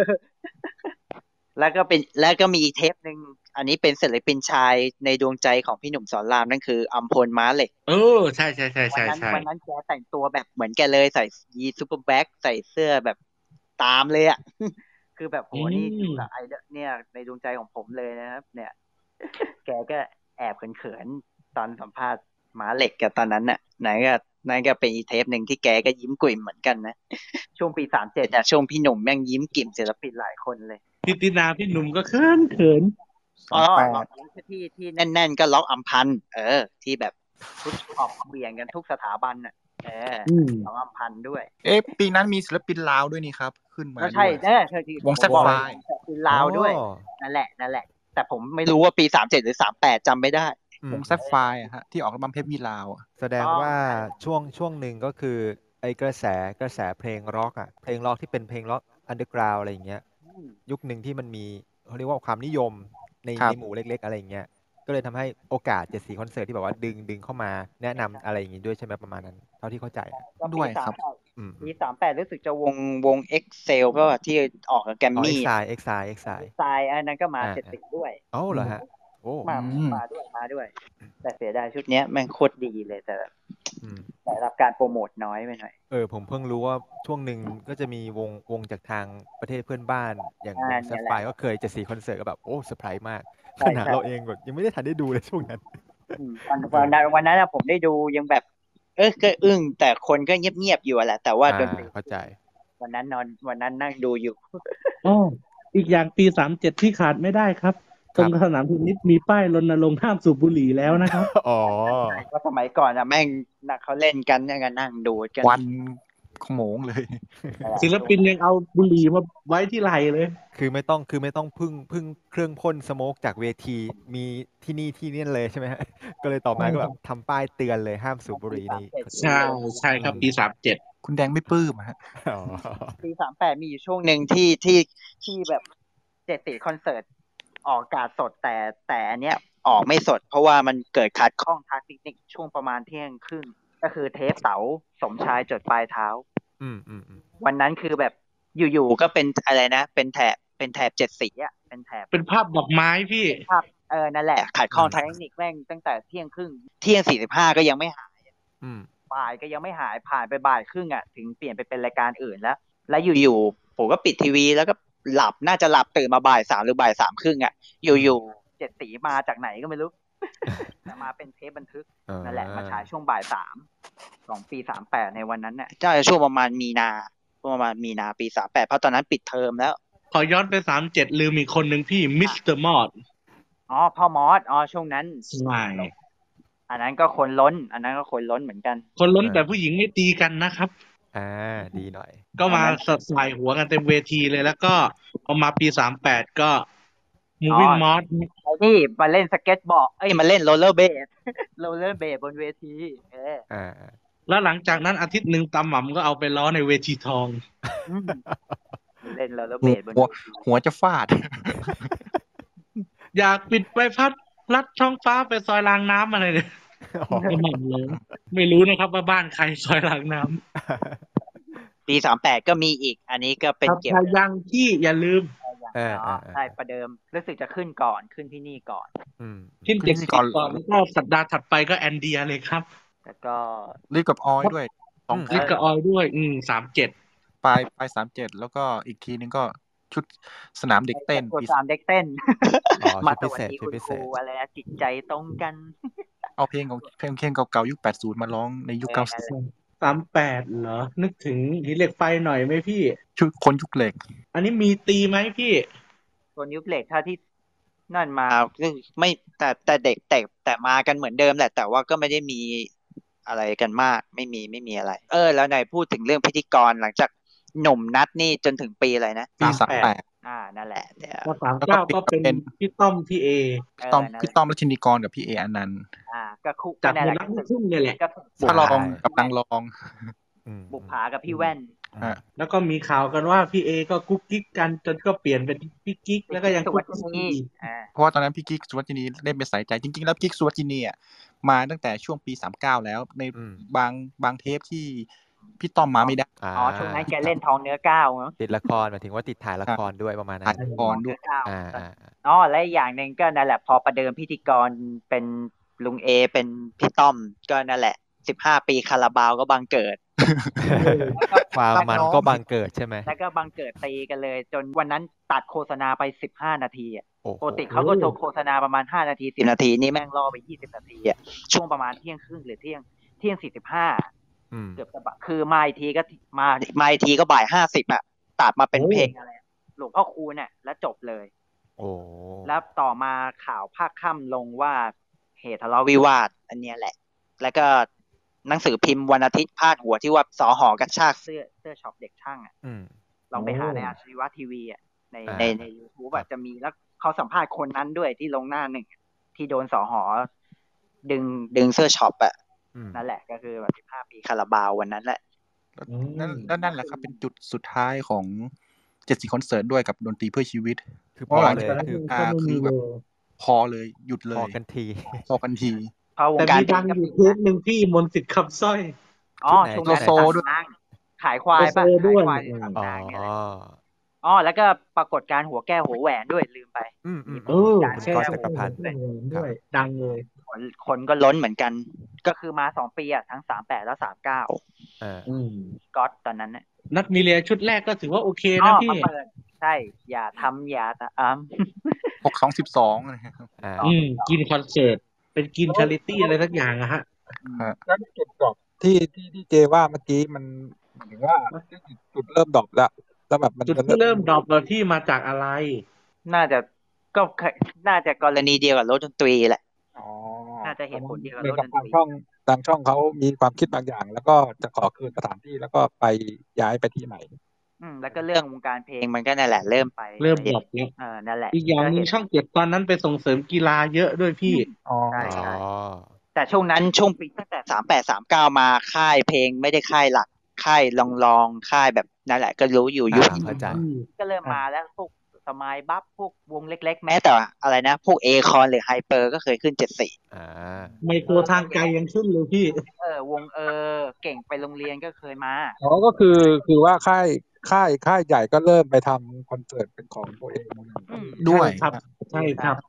อ๋อและอีกอย่างหนึ่งจำได้รู้สึกจะวงวงอะไรนะ วงของลูกลูกพ่อลุงแอสสมบัติอะวงอะไรนะต่อไข่อะ บ็อกเซอร์บ็อกเซอร์ครับ ก็ บ็อ มาก เซอ เจ็ด ร์ สีไม่ใช่วงบ็อกเตอร์ก็มาเจ็ดสีจำ ที่ ได้ ชู วง ที่ชูในวัยใส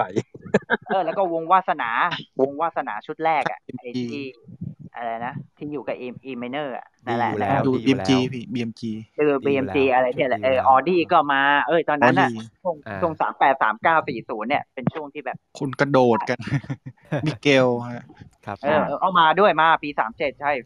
สามเจ็ดหรือสามแปดเนี่ยแกมาขึ้นไอเพลงรักเธอจริงๆ แล้ว ได้ ก็ จำจะได้า มีโชว์อันหนึงที่เหมือนหลายๆคนเคยพูดกันไปแล้ว คือโชว์ของวงซับในอะครับ ก็มา อ่าวง เล่น ซับใน แล้วก็ ใช่มา จะมี มา คลิปที่โดโมดา a เกนแกอัพไว้คือคนดูจะค่อนข้างน้อยถ้าเกิดพูดกันตรงๆอ่ะเพราะว่าก็ต้องยอมรับว่าไทยกรุ๊ปของศิลปินเหล่านี้ก็อาจจะไม่ได้กว้างเท่ากับยุคก่อนหน้าอะไรประมาณนั้นจำนวนผู้ชมในห้องส่งก็ นนี้ได้ อาจ ที่ จะลด จ ล อย ง เทควัน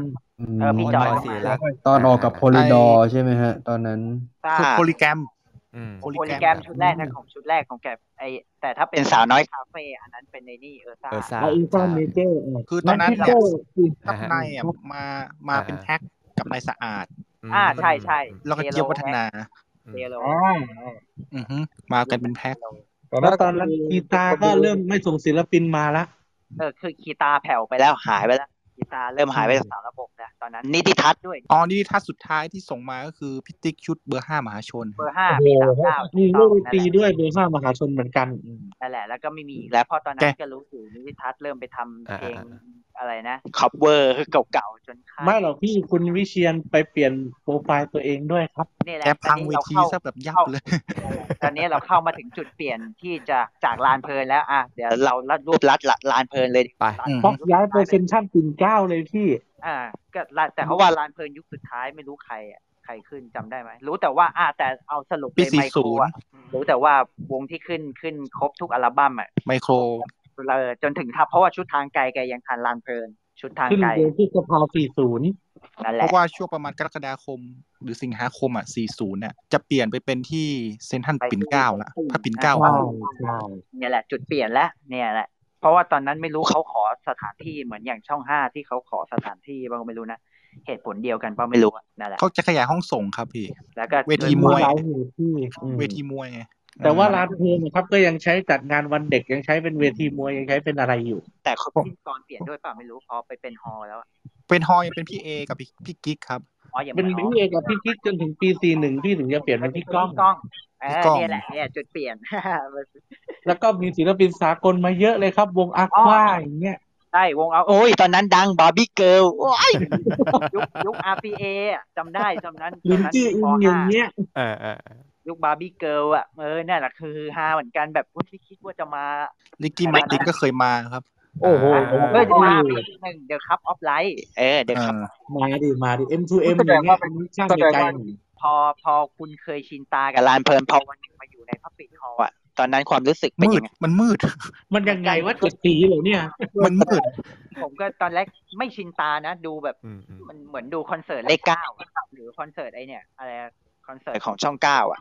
แต่ ค ย อ อน ม เสิ รั ร์ตบลู ว่าก เก้ากับคอนเสิร์ตทีวีห้าพี่ เออ แบบมันแปลกๆตา แต่ยอมรับว่าเสียงมันดีขึ้น เสียง แต่ ไม่ ข้อ ขึ้น และเออและข้อที่แปลกอย่างหนึ่งก็คือคนไม่ได้นั่งและแม่งยืนกันหมดแต่ อ๋อเครื่องเสียงเปลี่ยนเจ้าแล้วนะพี่ใช้เทอร์โบซาวด์ เป็นเทอร์โบซาวด์ใช่ แสดงว่าวัฒนธรรมในการดูคอนเสิร์ตในบ้านเราก็เริ่มเปลี่ยนมามาเป็นยืนในตอนช่วงนี้ ยืนยาวใช่เออนั่นแหละพอมาอยู่ในฮอลล์มันก็ยืนกันยาวแล้วส่วนเรื่องการตีกันก็เริ่ม ไม่ ไม่ มี ลดน้อยถอยลงแล้วไม่มีส่วนใหญ่จะไปบวกกันหน้าห้างแทนอันนี้ ในอย่างหนึ่งก็ก็เปลี่ยนเปลี่ยนแนวแล้ว เพราะว่าพวกคนที่เคยไปดูชินลานเพลินเขาก็ไม่มากันแล้วเพราะว่ามันไกล ก็กลายเป็นเด็กฝั่งทนที่เขาบวกกันแทน ก็คือนั่นแหละ ก็คือนั่นแหละ เราไม่ เทคนิคฟัง ไม่ โทน ไม่เอ่ยชื่อสถาบันดีกว่านั่นแหละจะไปเป็นพวกเด็กแถวแถวแถวทางฝั่งทนเขาบวกกัน ผมสังเกตนะ พอเข้าปีสี่กว่าๆนี่พี่ออฟหายปวดฟันแล้วนะฮะ ตรงยุคแล้วเริ่มจะมาตรงยุคกันแล้ว ใช่เดี๋ยวเดี๋ยวอาการมันมีอยู่แต่ว่าไม่รู้ดิมัน แล้วก็ยุคของช่วงปี 40 ถึงช่วงปี 45 เนี่ย อืม ศิลปินอาจจะมาเป็นแพ็กกันเยอะละ เออเริ่ ค่าย ม เพล มา งเริ่มทำการตลาดว่า เฮ้ย แทนที่จะซื้อโชว์แค่วงวงเดียวแล้ว อืม เอาเป็นว่าถ้าช่วงนั้นมันออกใครมาจับมาเป็นแพ็กเลยดีกว่า ใช่ เล่น ใช่ มีเล่นเปิดมีเล่นปิดอะไรเงี้ยครับ พี่อ่ำมากับโจกล้องอย่างนี้ ถูกต้องใช่ แหละ พี่ชัดมากับโดมประกรณ์ลำอย่างเงี้ย ใช่ใช่เริ่มเอามาแพ็กละ วัน ไม่ นั้น มี เรามากับปีนี้เป็นต้น ใช่ พี่แมวมากับอมรินทร์พลาซ่าอย่างเงี้ย ใช่ปีปีสองไงช่วง เกราไพเออร์ กับพาต้าช่วงนั้นน่ะ เออเออเดี๋ยวเดี๋ยวแล้วผมเริ่มสงสัยในตอนตอนช่วงที่ศิลปินต่างชาติเข้ามานี่คือเขาโคก็โคกับทางค่ายในในจัดจำหน่ายในในนั้นด้วยไหมฮะ ใช่ครับโคกับ คง ค่าย ดิวกับต้นสังกัดนะครับ ใช่ใช่ ครับ อย่างไมเคิลก็อะไรนะ ค่ายอะไรวะจำไม่ได้ละ EMI EMI เออ EMI เพราะตอนนั้น EMI ซื้อเวลาช่องเจ็ดด้วยมาในการซื้อทำรายการเพลงครับ แต่โอเอซิสไม่เคยมาใช่ไหม โอ้ยซิดไม่ครับไม่ครับ คงคงจะน้อยมากที่จะมีโอกาสมาเจ็ดสีนะฮะ มาก็ยิ้มมา ดิ ตีกันไม่รู้ตีกันบนเวทีหรือตีกันข้างล่างก่อนนะฮะถ้าโอซิส ผมว่าผมว่าไม่นะเรียมก็น่าโนเอลตีกันเอง เดอะม็อบแฟดเคยนะครับ เออเดี๋ยวขอแฟดมา โอเค ม็อบแฟดใช่ใช่ ฮอตจะแตก เดี๋ยวมอฟแฟตนี่มาทั้งช่องเจ็ดและช่องสามช่องสามนี่คือไปทวายไลท์ฮะ ใช่ใช่ มา แต่ถ้า จำได้ ศิลปินสากลที่มาเจ็ดสีท้ายๆจริงก็วงเซมเซมๆอ่ะพี่ อ๋ออ๋ออันนั้นมายุคหลังแล้วปีสี่แปดอันนั้นก็คือมอฟแฟตเก่าอะ มาร้องฝรั่งจ๋ากับพี่ฮายอ่ะ อ๋อแล้วก็แล้วก็มีวงระดับโลก อย่าลืมระดับโลกสกอร์เปียน แมงป่องพยองเดชปีสี่ห้าปะวะ ชุด Moment of Glory อืม มาเป็น M2M สา ด้วย ย พี่ เลย M2M ด้วย อ๋อ M2M มาปีสี่สามสี่สองหรือสี่สามนี่ยแหละพิตตี้บอย เดวิดอาร์เชอร์ก็เคยขึ้นนะจริง อาเธอร์นี่ไม่แน่ใจ แต่รู้จะมาช่องสามอะ มาทวายไลท์รู้แค่นั้น แล้วก็เอ่อพอมายุคนี้เนี่ย เริ่มมีเพลงละครละ อ๋อเออใช่ใช่เพลงละครเจ็ดสีไง ตอนเดี๋ยว เอาเปลี่ยน ขอย้อนนิดนึงตอนช่วงประมาณปี 44 พิธีกรก็เริ่มเปลี่ยนไปแล้วด้วย แสนสายปะ เดี๋ยวนะจริงๆเราเริ่มสี่สองก่อนที่เป็นพี่ไดพี่บีก่อน พี่บีสวิตกับพี่ไดแดน่าเออ ใช่ใช่ใช่ อืม จริงพี่บีพี่ไดอะสี่สามครับ เพราะว่าพี่ก้องยังสัมภาษณ์ตาต้าซีทูอยู่เลย อืม อ่า พี่บีพี่ไดมาแค่ไม่ถึงปีครับ แล้วก็เปลี่ยนเป็นพี่สายพี่แสน ประมาณปีสี่ห้า พอสี่ห้าก็ย้ายอีกละเซนทรันพระรามสอง เออไปพระคราวนี้ไปหนักกว่าเดิมอีกฝั่ไปงที่ไหน เจนทรัลพระรามสอง ห้างในตำนานกับถนนที่คุ้นเคยนะฮะ ทีวีเบอร์เบอร์อะไรนะ สุขชาวบ้าน สุขชาวบ้านสุขชาวบ้าน กลายเป็นว่าได้ได้ทาร์เก็ตเป็นวัยรุ่นวัยรุ่นแม่วัยรุ่นมหาวัยรุ่นแม่กลองเอ้ยมหาชัยใช่ไหมวะ ใช่ วัยรุ่นริมฝั่งทนนะรถถังฝั่งทนนะ แล้วก็อ้ออีกอย่างที่สังเกตนะพี่เวลาเจ็ดสีมันเริ่มลดลง ลดลงเหลือแค่ชั่วโมงเป๊ะเลยเพราะว่าคดีบุตรต่อ เวลาน้อยลงแล้วช่วงนั้น ประมาณช่วงปีสี่ห้าเออ สี่ห้าพี่ลดเหลือชั่วโมงหนึ่ง ใช่ เพราะว่า แล้ว ต ก็ อนนั้นเริ่มมีคดีเด็ดเริ่มมีละครบ่ายมาแทรก ใช่ใช่ ครับ อีกอย่างเฮงเฮงๆด้วยพี่เวลามันเลยโดนบีบ เออ แต่เอาจริงแต่แต่ถ้าพูดโดยรวมถ้าในยุคช่วงยุคนั้นนะถ้าได้ฮอลล์อ่ะ ถ้าคนที่แบบสถิติผู้ชมเยอะที่สุดต้องยกให้โลโซ ทั้ง อืม ทุกชุด แน่ อะ นอนเลย ต้องยกให้โลโซทุกชุด โลโซมาทุกชุดครับ ด้วย แล้วก็ ช่ แบ็ วง ค นั้ เฮด น แบ็คเฮดแล้วแล้วก็แบ็คเฮดด้วย Backhead แบ็คเฮดก็มาทุกชุด D2B อ่ะ D2B สักหน่อยพี่ ใกล้แล้วเดี๋ยวใกล้แล้วเนี่ย ปีสี่สี่เนี่ย เราจะข้ามมาปีสี่สี่แล้ว อ่าโอ อื เค มใจเกเรเลยครับ ทีเนี้ย ทาร์เก็ตเลยนะครับอืม เออดีทูบีก็มาเปิดซิงที่เจ็ดสีด้วย เออ เพราะวันนั้นก็ได้ดูวันนั้นก็นอนดูช่วงนั่นแหละ เพราะตอนนั้นเอาตรงๆ คือโลกดนตรีไปแล้วครับ อืม อ๋อโรดนตรีไปนะปีสี่สามแล้ว ครับ ใช่ แล้วก็ช่องเจ็ดเลยต้องสู้กับคอนเสิร์ตทีวีไฟ อ่า เริ่ ทีนี้มมา ด้ว แท ย น พี่ ที่ คอน แล้ว เสิร์ตเลขเก้ายุคสุดท้าย คอนเสิร์ตที่วิไฟที่เดอะมอลล์บางกะปิ โอ้โห แล้วก็คอนเสิร์ตเลขเก้ายุคท้ายๆ ที่ว่าย้ายมาจัดที่ MCC Hall เออนั่นแหละ เพราะเมลี่คิงไฟไหม้ ใช่แล้วเบอร์ลิคิงก็ปิดปิดกิจการพอดีตอนนั้นน่ะปิดแล้ว ใช่ไง ตายไปแล้วนั่นแหละช่วงช่วงนั้นก็วงการเพลงก็เริ่มเปลี่ยนไปช่วงนั้นเป็นสาวเป็นหนุ่มเป็นแบบรุ่นรุ่นนั้นมากขึ้นแล้ว อืม เริ่ม อ๋อ เริ่ม มี ก๊อป มี แพด มีช่วง นะ มีช่วงหนึ่งนะฮะ อ่าฮะ ย้ายมาจัดที่เดอะมอลล์งามวงศ์วานนะฮะช่วงหนึ่ง อ๋อมี นอกน้ำท่วมครับ ใช่ใช่ใช่ใช่ น้ำท่วมครับ เพราะว่าไปพระรามสองไม่ได้ ครับไปพระราชใช่ครับ ผมเป็นหนึ่งในผู้ประสบภัยอย่าไปพูดถึงมันเลยครับเปลี่ยนเปลี่ยน ครับผมก็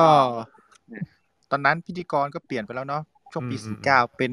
น้ำระพีพัฒน์กับเชียร์ที่คำพร อ้าวใช่ ก่อนก่อนเปลี่ยนพิธีกรนะครับ มันเป็นเทปยี่สิบปีเจ็ดสีก่อน อ่า ที่เป็น แล้วพี่ สั่ง ตอน ลา พี่ชายก็อำลาว่าเออ แปด ต่อ สิบสาสัปมดาห์หน้าพบกับพิธีกรใหม่นะครับพี่น้ำน้ำกับเชียร์อะไรอย่างเงี้ย เพราะจำได้ว่าช่วงเวลานั้นคือพี่แซนไม่ค่อยรับงานอื่นเลยนอกจากเจ็ดสี อ๋อและเอออีกอย่างช่วงที่แบบ และช่วงที่ฮือฮาช่วงตั้งแต่ปีสี่เจ็ดสี่แปดวัฒนธรรมการดูคอนเสิร์ตเริ่มเปลี่ยนแล้ว อีกแล้ว ตั้งแต่โทรศัพท์มันถ่ายรูปได้ไง อ่า โอ้โห ก็เอาเอาอะไรนะโมโตโรล่าเอาอะไรไปไปยืนอ้างถ่ายกันตอนนั้นเริ่ม เอ็นซีรีส์ เออเอาเองเอาเอาใบไม้อ่ะเออมีมีอยู่คอนเสิร์ตหนึ่งของใครไม่รู้เอาใบไม้ไปไปยืนถ่ายอะวิวัฒนาการเริ่มเปลี่ยนนะและปี 49 เป็นมีเทปหนึ่งที่ฮือฮาที่สุดเราน่าจะเห็นใน YouTube เลยนะ ของพี่เสกชุด Black and White อ่ะ โอ้ พี่เสก สุดยอด เบีร์ แน่นอน มันทนไม่ไหว มันทนไม่ไหว ไม่ไม่คือผมจะจะผมจะจำอีกอีกเพลงหนึ่งคือเพลงคืนวันเสาร์แล้วแกถอดแว่นแล้วทำตาเหมือลอย เอออ๋อเนี่ยแหละเนี่ยแหละเนี่ยแหละเทป ตราตรึงมากอะไรอย่างเงี้ย ผมไม่รู้นะว่าใครจะจัดท็อปไฟแต่เอาเป็นว่าอ่าผมสปอยแล้วไอเนี่ยคืออยู่ในท็อปไฟแต่ไม่ โอเค ครับผม เนี่ยเป็นเพราะว่าวันนั้นผมนั่งดูทีวีแล้วคือแบบพ่อแม่ย่าผมยังงงอะไอเสกมันเป็นไรวะ กระโดดลงไปข้างล่าง จริงๆแกหลอนตั้งแต่ตอนโลโซแลนด์แล้วครับ ที่อยู่ๆเล่นเล่นเล่นเล่นเล่นเพลงไปแล้วแกก็กระโดดลง ใช่ ไป ใช่ใช่ ล่างเวที เออ อะ อันนั้นก็คือฮาอันนั้นก็คือฮาก าด แต่ security นี่ดึงแทบไม่ทันเพราะคนไป จริง ดึงพี่เสกอีก ใช่ใช่เออลืมพูดไปว่าช่วงปีปีสี่สี่ก็มีเทปคือฮาโลโซแลนด์เนี่ยแหละ ที่พี่เสก อืม เล่นแบบกล้าบ้าบินเยอะยิ่งชุดแบกอันไว้ นี่คือที่สุดแล้ว อืม นะฮะผู้หญิงคนนั้นนะอื้อหือเหมือนแบบจะเอาพี่เสกกลับบ้านให้ได้ อ่ะคว้าคออื้อหือมีคนหนึ่งแม่งล้วงไปเป้าอ่ะโอ้โห แหม่ เทปนะคือแบบนั่งดูนั่งช็อกกันน่ะ นั่งช็อกกันในบ้านน่ะ เออ เราถ่ายทอดสดด้วยเซ็นเซอร์ไม่ได้ด้วย เออโอ้โหแล้วไม่คิดว่าผ่านมาสิบปีแม่งใครเอาลง YouTube อ่ะ กลับมานั่งดูทีก็ขำอ่ะ อันนี้คื เอ๊ะเดี๋ยว แล้วซีรีส์ฟูลเป็นไงพี่ตอนนั้น ก็คนเยอะอยู่ ก็ประสบความสำเร็จโดยเฉพาะจุยซี่จุยซี่ก็ ใช่ คนมีมีคนเล่นเซิร์ฟด้วย มีแบบเหมือนแบบคล้ายๆ เล่นเซิร์ฟอ่ะ คนแบบ บอดี้เซิร์ฟ เออบอดี้เซิร์ฟเออนั่นแหละนั่นแหละ แต่แต่ไม่ตกแบบในตอนแบบที่เดี่ยวห้าที่พี่โน้ตเล่าใช่ไหม ไม่ ครับ มีฮะไม่มีมีคนรับครับ อันนี้มีคนรับฮะ ไม่ได้แบบกระแทกพื้น แต่ชุดเออแต่ชุดจุยซี่อ่ะเออถ้าช่วงปีสี่ห้าเนี่ย จุยซี่โคตรสุดๆแล้วช่วงปีสี่ห้า คิงไซส์ก็สุดคิงไซส์ก็สุด อืม แล้วก็ บอดี้สแลมก็เคยนะครับ บอดี้อ๋อใช่บอดี้อ๋อบอดี้นี่ใช่ใช่ปีสี่ห้าชุดแรกเลยเออ ชุดแรกกับชุดสอง ลิฟก็มาบีลิฟก็มาลิฟมาปีสี่แปดใช่ใช่มาบิ๊กแอดด้วยบิ๊กแอดนี่มาตั้งแต่ แต่เอ้ยแต่บิ๊กแอดนี่เห็นเห็นครั้งแรกน่าจะชุด My World มั้งแต่ XL ไม่แน่ใจแต่ไม่รู้ แต่แล้วแต่ถ้ามาฮือฮาก็คือปีสี่เจ็ดก็คือนั่นแหละชุด อ่าชุดชุดที่อยู่จีนี่แล้ว อ่าโอเค นั่นอ่ะ ลงเดินลงมาเลยพี่ ทัว อ่า ทัวขึ้นไหมทัวผมไม่ได้ใจไม่ไม่น่าขึ้น ฟลัวนี่อ๋อจะถาม ออฟ ฟ โร ลัว มา นะ ปี ฮะ สี่แปดมามา มามา มา วัน น ที่แปดชุดวานิลลาครับ บฟลัวมากับนั่นครับพี่ปีสี่ห้ามากับอ่าโยกิเพย์บอยฮะ อ๋อชุดเลิฟทร เล่นเปิดแล้วแล้วคนก็ อ๋อ อะไรวะ ปี ส ศู วร น ร ย์ ค์ หน้าผมจำได้อยู่เทปหนึ่งพี่ป้อมออโตบานมามาเดี่ยวคนเดียว แล้วนิ่ง ๆ แล้วแกก็เล่นเปียโนของแกไปคนดูก็นั่งงง ยืนงง เมื่อกี้ท็อปไว้นะฟัวบาร์ก็คนก็ดิ้ง คนก็นิ่ง อะไรวะสวรรค์ไม่ปล่อยให้ฉันตายเลยเว้ย อ๋อถ้าทายังโซนี่มิวสิกก็มานะพี่อโบเดเบ ส่วนที่มิวสิกมาแล้ว มี มีคนนึงบอกว่า Crash ด้วยเปล่า Crash ก็มานะ อ๋อ Crash มาครับ ศิลปิน แท็ก นิย ก็ ม ประส มากบความสำเร็จประสบความสำเร็จทั้งแต่ แคส ชุด มา แรก หลาย แล้วก็ ครั้ ซาง วเช็คแล้วก็ขึ้นเยอะอะก็คือว่าถือว่าขึ้น มาทุกชุดเลยครับแคส ใช่ใช่ ถึงจนถึงเขาแยกวงอ่ะ ใช่ ก็ในช่วงนี้โลโมโซนิกก็มา มากับใครครับพี่ รู้ไหมมากับใคร ใครครับ มันจะเลมอนซูปอะ เรียกว่าซุป จะบอกนะว่าชุดที่สองน่ะ ชุดที่สองครับ อ๋อ เออเออเออเออเรีย อ๋ ก อ ว่าซุป ไอ้ไอ้เออ แล้วช่วงนั้นสมอลรูมก็เริ่มเป็นขาประจำ ถ้าทุกคนเลอร์ ก็มาก็เลยก็มาก็เลยอะ ก็เลอร์มา แต่ผมจำ มัน ได้ ก็ดิ้นอยู่นะ ว่าว่าเทนทูเทเวลก็ขึ้นตอนช่วงน้ำท่วมพอดี เออเทน นั่ง โบ ดู เบลมาวันนั้นก็ได้ดูได้ดูอยู่ ต้องย้ายไปที่งามวงวาน พี่เต้ยังมาร้องมาเลยที่เจ็ดสีเลย และคนกรี๊ดนะ แต่คนกรี๊ด เฮ้ยแต่ตอนตอนโลโมชุดแรกขึ้นมานี่คนดูยืนดูด้วยความ ยืนดิ ดูด้วยความสนใจ ยืนงงดิ เลมอนซุปก็เงียบ แต่ในกระเทสที่ฮือฮาก็คืออีโบลาโอ้ยคนเล่นเขาเรียกอะไรนะประเพณีอะไรอะ Mosh pit ะแต่ Mosh pit นั่นแหละเขาก็เล่นกันอย่างนั้น เออ ในวันอีโบลาชุดเอ l ไลเทนน่ะ โอ้ถ้ามาอย่างนี้ก็ ด้วยแล้วก็เลโทสเปดด้วยเลโทส ไม่เห เป ลื ด อ เลดโทรู้สึกว่ามากับสวิตมูลเลตด้วย ใช่ครับ ใช่ ใช่ครับ วงซิลกับพี่บัวชมพูก็มาด้วยนะฮะ ตอนนั้นอยู่มหาลัยเลยช่วงนั้นน่ะนานๆจะได้ดู ฮะ ไปดูถึงพระรามสอง เฮ้ยไม่ได้ไป ไม่ได้ไป เคยเกือบจะไปแต่ เออ ไปไม่ถูกเลยไม่ไปแม่งเลย เอา คิด ซะ ดู งั้น จะคิดดูคิดจะไปตั้งแต่ ครับ เจ็ดโมงเช้าอ่ะแล้วก็ เออเออ มานึกอีกทีจะไปยังไงวะพระรามสองในชีวิตไม่เคยไปก็คิดจนสิบโมงจนสุดท้าย นอนอยู่บ้านไม่ไปแล้ว คิดถูกแล้วครับคิดถูกแล้ว เออถ้ามันอยู่แบบอย่างอะไรนะ หมอชิดจะไปก่อนนะไม่ต้องแล้วไปแล้ว นี่แม่งพระรามสองไปไม่ถูกไง ไกลกว่าเดิม ออถ้าก้าว ใช่ไหม ถ้าเป็นเดอะบอลบางกะปินี่ก็ไม่ต้องคิดเลยฮะ ไปเลยฮะ เก้าห้าต่อเดียวก็สบายแล้วขึ้นวัดภาษี อืม ขึ้นตรงวัดภาษีอะ จริง ๆ เดี๋ยว เออ ตะกี้เหมือนเราลืมพูดถึงประเด็นหนึ่งซึ่งเป็นเหมือนเป็นเอกลักษณ์ของเจ็ดสียกท้ายๆคือเรื่องของการโปรโมทละคร อ๋อใช่ ให้ ใช่ ดารามาร้องเพลง ใช่ใช่ โปรโมทละคร ใช่ใช่ ที่จะฉายอะไรประมาณนั้น แล้วก็จะรวมไปถึงหนังด้วย ซึ่งหนึ่งในโชว์ที่ผมชอบที่สุดก็คือแฟนฉันจำได้ว่ามากับอะไรสักอย่างนี่แหละ มาด้วย เหมือนผู้กำกับขึ้นด้วยมั้งไม่แน่ใจใช่เปล่า พุ่มกับขึ้นคุณว่าพุ่มกับขึ้นมาร้องเพลงด้วยฮะ แล้วก็เหมือนมีโชว์ร้องเพลงเจี๊ยบน้อยนาแจ็ค ใช่เหมือนเหมือนขึ้นมาด้วยนะพ่วมกับพวกพี่องค์พี่เอสพวกตะยงอะไรเอามาด้วย มามามามา คือคือช่วง ก็ นั้นจะเป็น อ้อ จะเป็นโปรโมทภาพเพลงประกอบภาพยนตร์ด้วยใช่ไหมครับ มีศิล มี ปิน ครับ ด้วยอะไรเงี้ยอ๋อ เออมีเออมีเยอะเลย แต่ที่ชอบที่สุดที่มาก็คือเบนจาคีตาความรัก ละครยุคนั้นน่ะละครร้องเพลงทั้งหลายของช่องเจ็ดอะขึ้นเกือบหมด ตอนนั้น เออ แล้วก็ ไม่แน่ใจว่าพลิกดินสู่ดาวขึ้นด้วยหรือเปล่า ด้วยด้วยขึ้นด้วยวัน ขึ้นครับขึ้น ขึ้น เบี สิ ยร์เบียร์แพนเค้กขึ้นร้องด้วย เออฟิกดินสู่ดาวด้วย We are pancake เออแล้วก็มลรักลูกทุ่งเวอร์ชั่นพี่ป๋อสุวรรณนันท์ จะถิงจาก็มานะ จั เออจั น น จา จามามาด้วยมาด้วย มาอยู่แล้วมีชาติอยู่แล้ว รู้สึกจาทิงจามาเทปวันเด็กนะปีสี่หก รู้ไหมเราลืมอะไรกันเจ้าขุนทองก็ขึ้นนะครับ โอ้โห อ๋อ โอ้เจ้าคุณคอจะ เขา ส เค มัยลานเพลินแล้ว เออเขาเคยขึ้นลานเพลิงปีสาม มาเกือบทุกปีพี่มาเกือบทุกปี เออ มาสามเจ็ดสามแปดเนี่ยแหละที่ที่ อืม เคยเห็นตอนเด็กๆอ่ะอ เพ อ ราะว่าเขาต้องโปร นั่นแหล โมทเทปเทปเพลงประกอบรายการ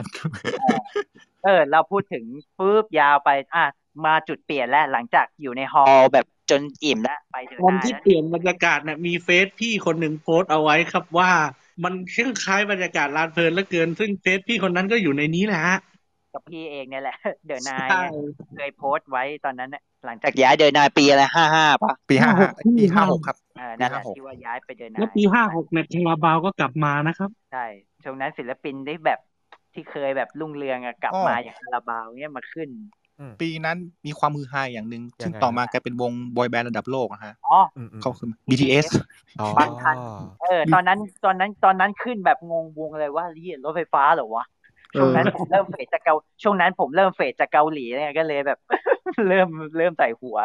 ช่วงนั้นน่ะ ตอนนั้นยังเป็นวงแบบบอยแบนด์อินดี้อยู่เลย เออ ยังแบบแล้วโอ้ย เล็กๆ มี มี มีหลายอินดี้ก็ขึ้น อ้อ แล้วก็ เดี๋ยวนี้ครับ วง เดี๋ยวผมอ่านโพสต์นั้นให้ฟัง ไอ้ยะเจ็ดสีคอนเสิร์ตกลับมาเล่นกลางแจ้งในรอบสิบห้าสิบหกปี แต่ถ้าให้ดีเล่นที่ลานเซอร์เจ็ดสีจะดีกว่านะมันมีมนต์ขลังกว่า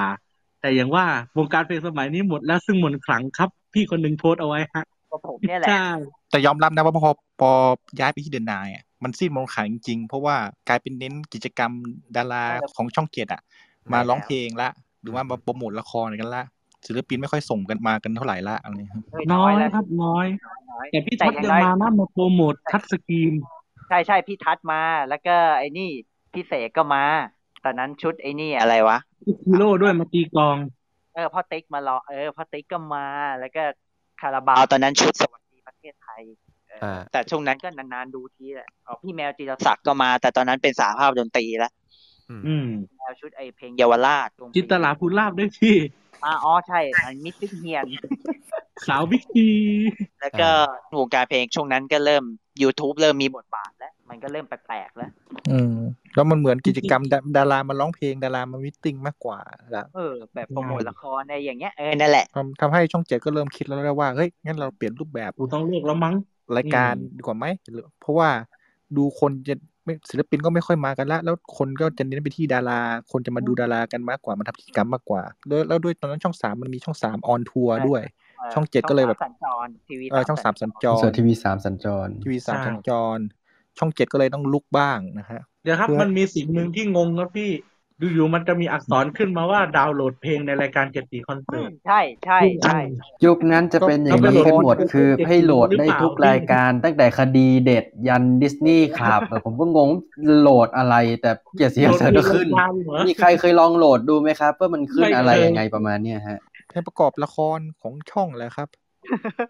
มีไหมไปโหลดตูเต้นเจ็ดสีอ่ะไม่มีแน่ ไม่มีไม่มีเป็นเพลงประกอบละครของดาราที่โปรโมทในช่วงเวลานั้นแหละครับ อ๋อแล้วก็มีอีกเทปหนึ่งฮะพี่ปูพงศิษฐ์ก็กลับมาออกเจ็ดสีอีกครั้งหนึ่งด้วยนะฮะ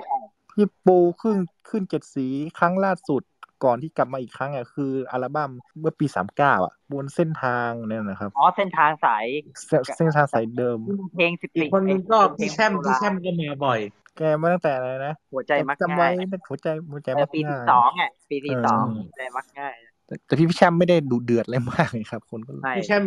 ดีนะเจ็ดช่องเจ็ดไม่จับขึ้นคู่กับพี่ไทย ค้ำๆเหมือนกัน นั่นแหละ แล้วแล้วพอจุดเปลี่ยนมาเป็นออนทัวร์นี่เท่าไหร่นะห้าเจ็ดหรือห้าแปดป่ะ ห้าแปดครับ เออ แล้วตอนนั้นเทปสุดท้ายก็มีสกู๊ปเหมือนกัน มี นี่ มีมี วันสุดท้ายที่ออก มี แต่รู้สึกพิธีกรจะเป็นคุณเอ่อก๊อฟอนุวัฒน์มั้งเป็นดาราช่องเจ็ดอ่ะปัจจุบันไม่ได้อยู่ช่องเจ็ดแล้ว เออ แล้วรู้สึกพิธีกรเคยมาเป็นแทนพี่พี่น้ำอยู่คนหนึ่งเต็งหนึ่ง DOY เกียรติการเก้าก็เคยมาแทนพี่เชียร์พี่ ใช่ใช่เออเนี่ยเนี่ยเออเดี๋ยวจะพูดถึงคนที่แบบอยู่นอกนอกสคริปต์ด้วยแบบ ครับ มา ถ้าทีมอัญญลินก็เคยฮะ เทปสุดท้ายเป็นเรื่องเกี่ยวกับอะไรครับ ก็พูดประมาณว่าตำนานใครมาขึ้นมั่ง อะไรอย่างนี้ยครับ สั้นๆ แต่ว่าสกู๊ปส่วนใหญ่มันจะไปอยู่ในสนามข่าวบันเทิงหมดเลย ก็นั่นแหละครับ จุดสิ้นสุดของเจ็ดสีคอนเสิร์ตก็มาจากวงการเพลงที่เปลี่ยนไป แล้วก็รูปแบบของการตลาดด้วย ที่เขาไปเน้นลงสื่ออื่นมากขึ้นด้วย ใช่ ในในในในในในแง่ของของปฏิบัตินี่คือมองมองว่าสิ้นสุดแล้วใช่ไหมครับในในมุมในมุมที่จอ จ บ ริง ว่า ๆ รูปแบบรายการเดิมสิ้นสุดไปแล้วครับ ครับ ตอนนี้ก็คือเหมือนเหมือน เป็นกิจกรรม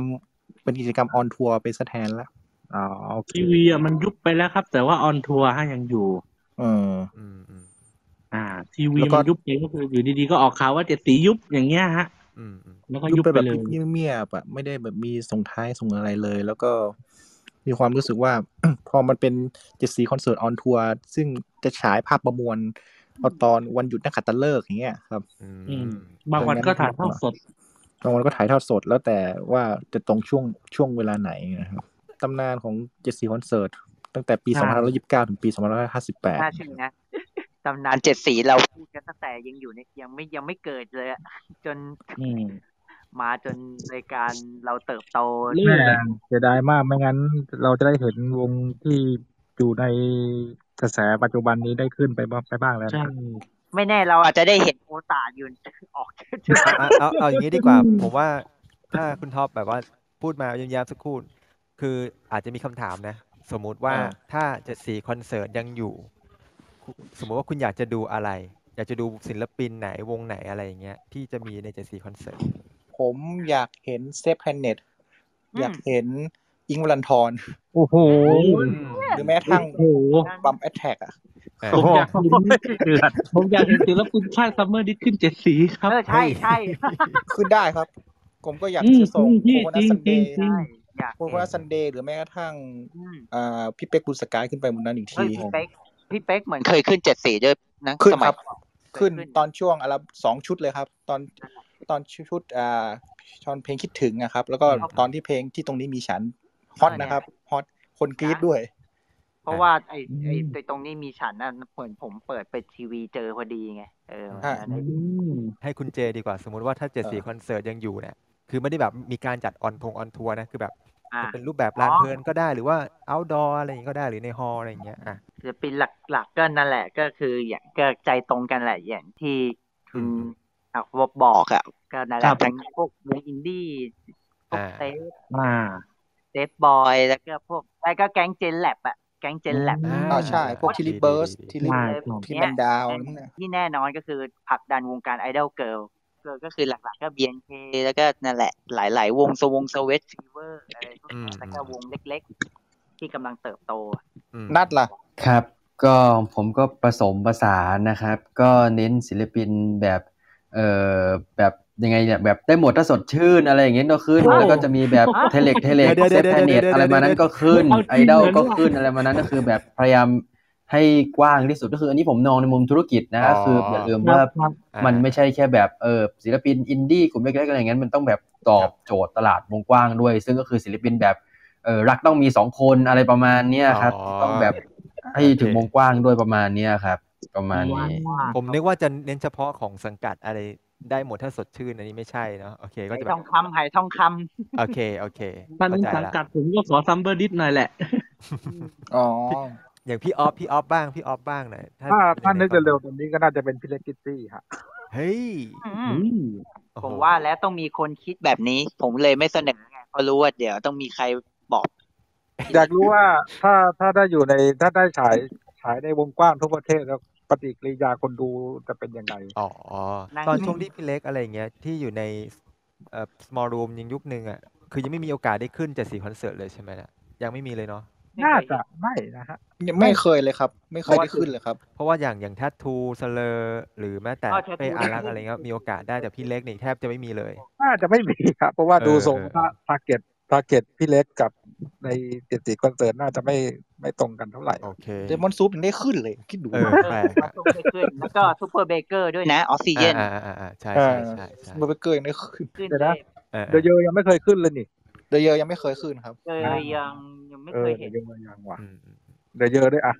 อ่ะแถมทรยศด้วยอ่ะ เออเนี่ยเนี่ยถ้าได้ขึ้นยุคปัจจุบันน่าจะโอเคนะ ถ้าสมมติยังเหมือนเดิมอ่ะ อ๋อ แล้วถ้าถ้าอยากเห็นจริงๆก็มีเด a ออฟ t ซแมนด้วยฮะ อ๋อ เอาเดย์ออฟเจมพอเป็นไปได้ครับ พูดไปว่าสีเต่าเธอก็เหมือนเคยขึ้นเจ็ดสี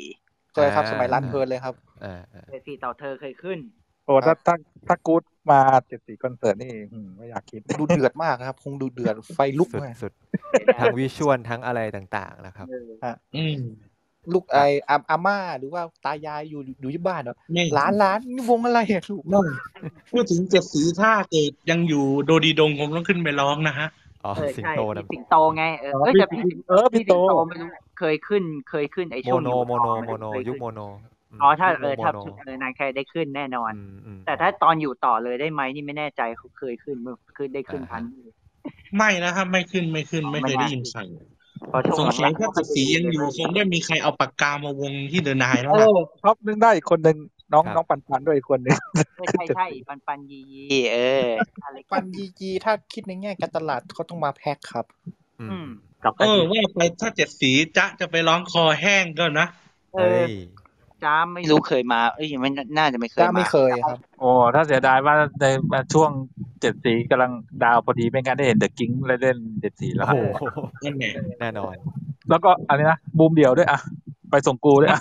เทปนี้หนูก็ไหนๆยาวได้ก็ยาวหลังจากที่หายไปอาทิตย์หนึ่ง ถูกต้องก็ถือว่าเป็นเป็นช่วงหนึ่งที่ไม่ได้พูดคุยกันนานเลยในในก็ ใช่ กลับมาในท็อปิก74คอนเสิร์ตในวันนี้ก็ถือว่าจังหวะพอดี เพราะว่ามันเป็นวันแรกที่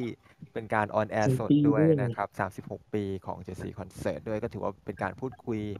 ถึงการไล่ไทำลายแบบจะเรียกว่าเป็นการไล่ไทำลายก็ไม่เชิงไล่ไฮไลท์ก็ได้ ย้อน เหมื อ อน ดี กัตนมากกว่าในไหนๆล้ำลึกถึง 36 ปี 74อะฮะ มันก็วันพอดี ใช่ครับ อย่างท็อปไฟวันนี้ก็พิเศษหน่อยนิดนิดนึงตรงที่ว่านอกเหนือจากอ่าศิลปินอัลบั้มที่ศิลปินโปรโมทในช่วงเจ็ดสีคอนเสิร์ตตอนนั้นเนี่ยครับ เราก็จะเพิ่มตรงที่ว่าพิธีกรคู่นะครับของเจ็ดสี อืม คอนเสิร์ตที่หลายท่านชื่นชอบ แต่ว่าผมนี่ผมอาจจะไม่มีนะฮะ อันนี้ต้องขออภัยก็ต้องให้ท่านอื่นนะฮะ เอาพี่เจก่อนดีกว่าวันนี้ โอเค อืม ได้ อยากฟังพี่เจ อันนี้ ใช่ อันนี้ ใช่ มาอันนี้คือคิดไว้ตั้งแต่ที่บ้านเอ้ยตั้งแต่เมื่อวานแล้ว โอ้ ะอันดับห้าอันดับห้าไม่ต้องพูดมากเลยโลโซแบ็กแอนไวที่บอกพิเศษลงเพจเมา นั่นแหละ อันดับห้าอยู่ในดวงใจเพราะอยู่ในเหตุการณ์ แล้วก็อันดับสี่อันดับสี่นี่ต้องยกให้โลเอ้ยเอ้ยไม่ใช่อันดับสี่ไอ้นี่ ตอนสิบห้าปีคาราบาวปีสาม โอ้ เพราะวันนั้นก็อยู่ดูในทีวีเหมือนกันที่แม่งหายก็ไป ทั้งสิบห้านาทีกว่าจะได้ดู อ่า แล้วก็อันดับสามก็คือพ่อเต๋าสมชายชุดสมชายจดปลายเท้า อันนั้นก็อันนั้นก็ไม่ได้เกี่ยวอะไรหรอกคือมันขัดข้องเทคนิคเทคนิคอะไปครึ่งชั่วโมงแล้วมาได้ดูอีกทีเทปบ่ายสาม มันเป็นเหตุการณ์ที่พี่เจเล่าผมประจำไงพี่ นั่นแหละนั่นแหละแล้วมันอยู่ในแบบมันอยู่ในหน้าตาหน้าของเราก็เลยแบบ มันเลยฝังใจไง เออ แล้วก็ อ่าตามตามอันนี้อันดับสามแล้วแล้วก็ ครับ อันดับสองนี่ต้องยกให้ ไอ้นี่ อันนี้เป็นตัวเองที่ไปดูเลยนะ ก็คือ อิทธิชุดป้ายแดง อันนี้คือส่วนตัวเพราะว่าจะได้ดูทั้งตลอดและได้ไปทั้งหลังเวทีด้วย อืมอืม อันนี้อันนี้คือประความประทับใจของตัวเอง อืม แล้วก็ อันนี้เอ้ยอันนี้อันดับที่เท่าไหร่ละ อันดับหนึ่งครับ อันดับหนึ่ง อันดับหนึ่ง หนึ่งแล้วใช่ไหม ต้องยกให้ ฟักทองปีสามสองการวันนั้นเพราะว่าเพลงได้อย่างเสียอย่างแกแบบ ไม่ได้ร้องเลยอ่ะ คน อ๋อ ข้างล่างร้องกันเองแบบ อื้อหือ แบบได้ดูในตอนนั้นรู้สึกจะเป็นไอเนี่ยสิบสองปีเจ็ดสีอ่ะที่เขาไม่ดูอะวันนั้น วันนั้นที่ปีห้าสองวันที่ครบรอบยี่สิบสอง เออยี่สิบสองสิบสองหรือยี่สิบสองปีเนี่ยแหละเ ยี่สิบสอง นั่นแหละ ที่ไอวันสงกรารปีห้าสอง นั่นแหละ นั่นแหละ วันนั้นแหละแบบเฮ้ยเลยแบบได้ใจอ่ะ คือแบบ เออเออ บอกไม่ถูกอ่ะอ่านั่นแหละครับ แล้วอย่างอย่างพิธีกรคู่ที่ชอบ พิธี ล่ะ กรนี่ไม่ต้องพูดมากก็คือป๋าแซมกับเจ๊ตั๊ก อ่าแซมกับตากนะ เป็นอะไรที่อยู่ในใจเสมอ เดี๋ยวผมขออนุญาตมอบรูปโปรไฟล์นี้ให้พี่ออฟนะครับ รูปอะไรครับ จานแม่กับอีมูฟอร์มครับ เดี๋ยว ร้ายจริงๆคนนี้ อ่าใจเกเรมากเลย อาเจนพี่ออฟต่อเลยครับ พี่ออฟพี่ออฟครับพี่ออฟเชิญเลยครับ เดียนนะฮะ อันดับหนึ่งก็น่าจะให้ป๋าเบอร์ชุดมูมแมลงอ่ะ อืม อันดับสองก็น่าจะเป็นโมเดิร์นด็อกชุดแรกฮะอันดับสามให้นายแอดละกันชุดทำมือ ก็อันดับสี่ก็เป็นซิลิฟูชุดจุตตี้นะฮะแล้วก็อันสุดท้ายก็น่าจะเป็นโลโมโลโมโซนิกชุดแรกฮะ เพราะว่าน่าจะเป็นช่วงท้ายๆแล้วมั้งที่น่าคิดว่าน่าจะเป็น อย่างน้อยเขาก็ได้เห็นได้ยได้ทันขึ้นเจ็ดสีคอนเสิร์ตอะฮะ อ่าอ่าอ่าอ่าแล้วอย่างพิธีกรคู่อะครับ พิธีกรคู่ผมให้พี่ก้องกับพี่กิ๊กครับ ก็น่าจะเป็นภาพจำเด่นสุดในในช่วงชีวิตผมฮะจริงพี่ตายพี่ตายกับพี่แซนสูสีกันฮะ แต่ว่า อ่า ผมให้พี่ดีดีกว่าพี่ อ่า พี่ก้อง โอเคครับ อ่า ต่อที่คุณท็อปเลยครับนะฮะ คุณท็อปนะครับ ได้ครับ ครับผม ผมขออนุญาตตั้งสตินิดนึงนะครับ ครับผม ครับ อันคิดถึงเขาเลยนะเนี่ย แหมแหมแหม โอเคโอ เดี๋ยว เค ให้พี่เบิร์ดเป็นช่วยตั้งสติไว้ครับพี่เบิร์ด งั้น อันดับอันดับที่ห้านะครับ ผมให้ลาบานูนชุดตอนชุดคนตัวดำครับ เพราะมันพีคมากครับ แล้วก็ผมดูแบบตั้งใจดูมาก แล้วก็ร้องตามได้เกือบทุกเพลงเลย เพราะว่าลาบานตอนที่เทปวางแผงแล้วลาบานูนก็ไปเล่นในอาทิตย์ต่อมาครับ แล้วก็เป็นการเปลี่ยนย้ายลาบานูนต้อนรับสถานที่ใหม่ด้วย ก็คือเซนทรัลเซนทรันพระรามสองนะครับนั่นแหละครับ แล้วก็อันดับสี่ผมให้โลโซตอนอัลบั้มชุดโลโซแลนด์ครับ ฉากที่พิเศษกระโดดใส่คนดูนะครับ ยังตราตรึง ฮะ อันดับสามผมยกให้เขาเลยครับติกคิโลตอนชุดอัลบั้มเบอร์ห้ามหาชนฮะ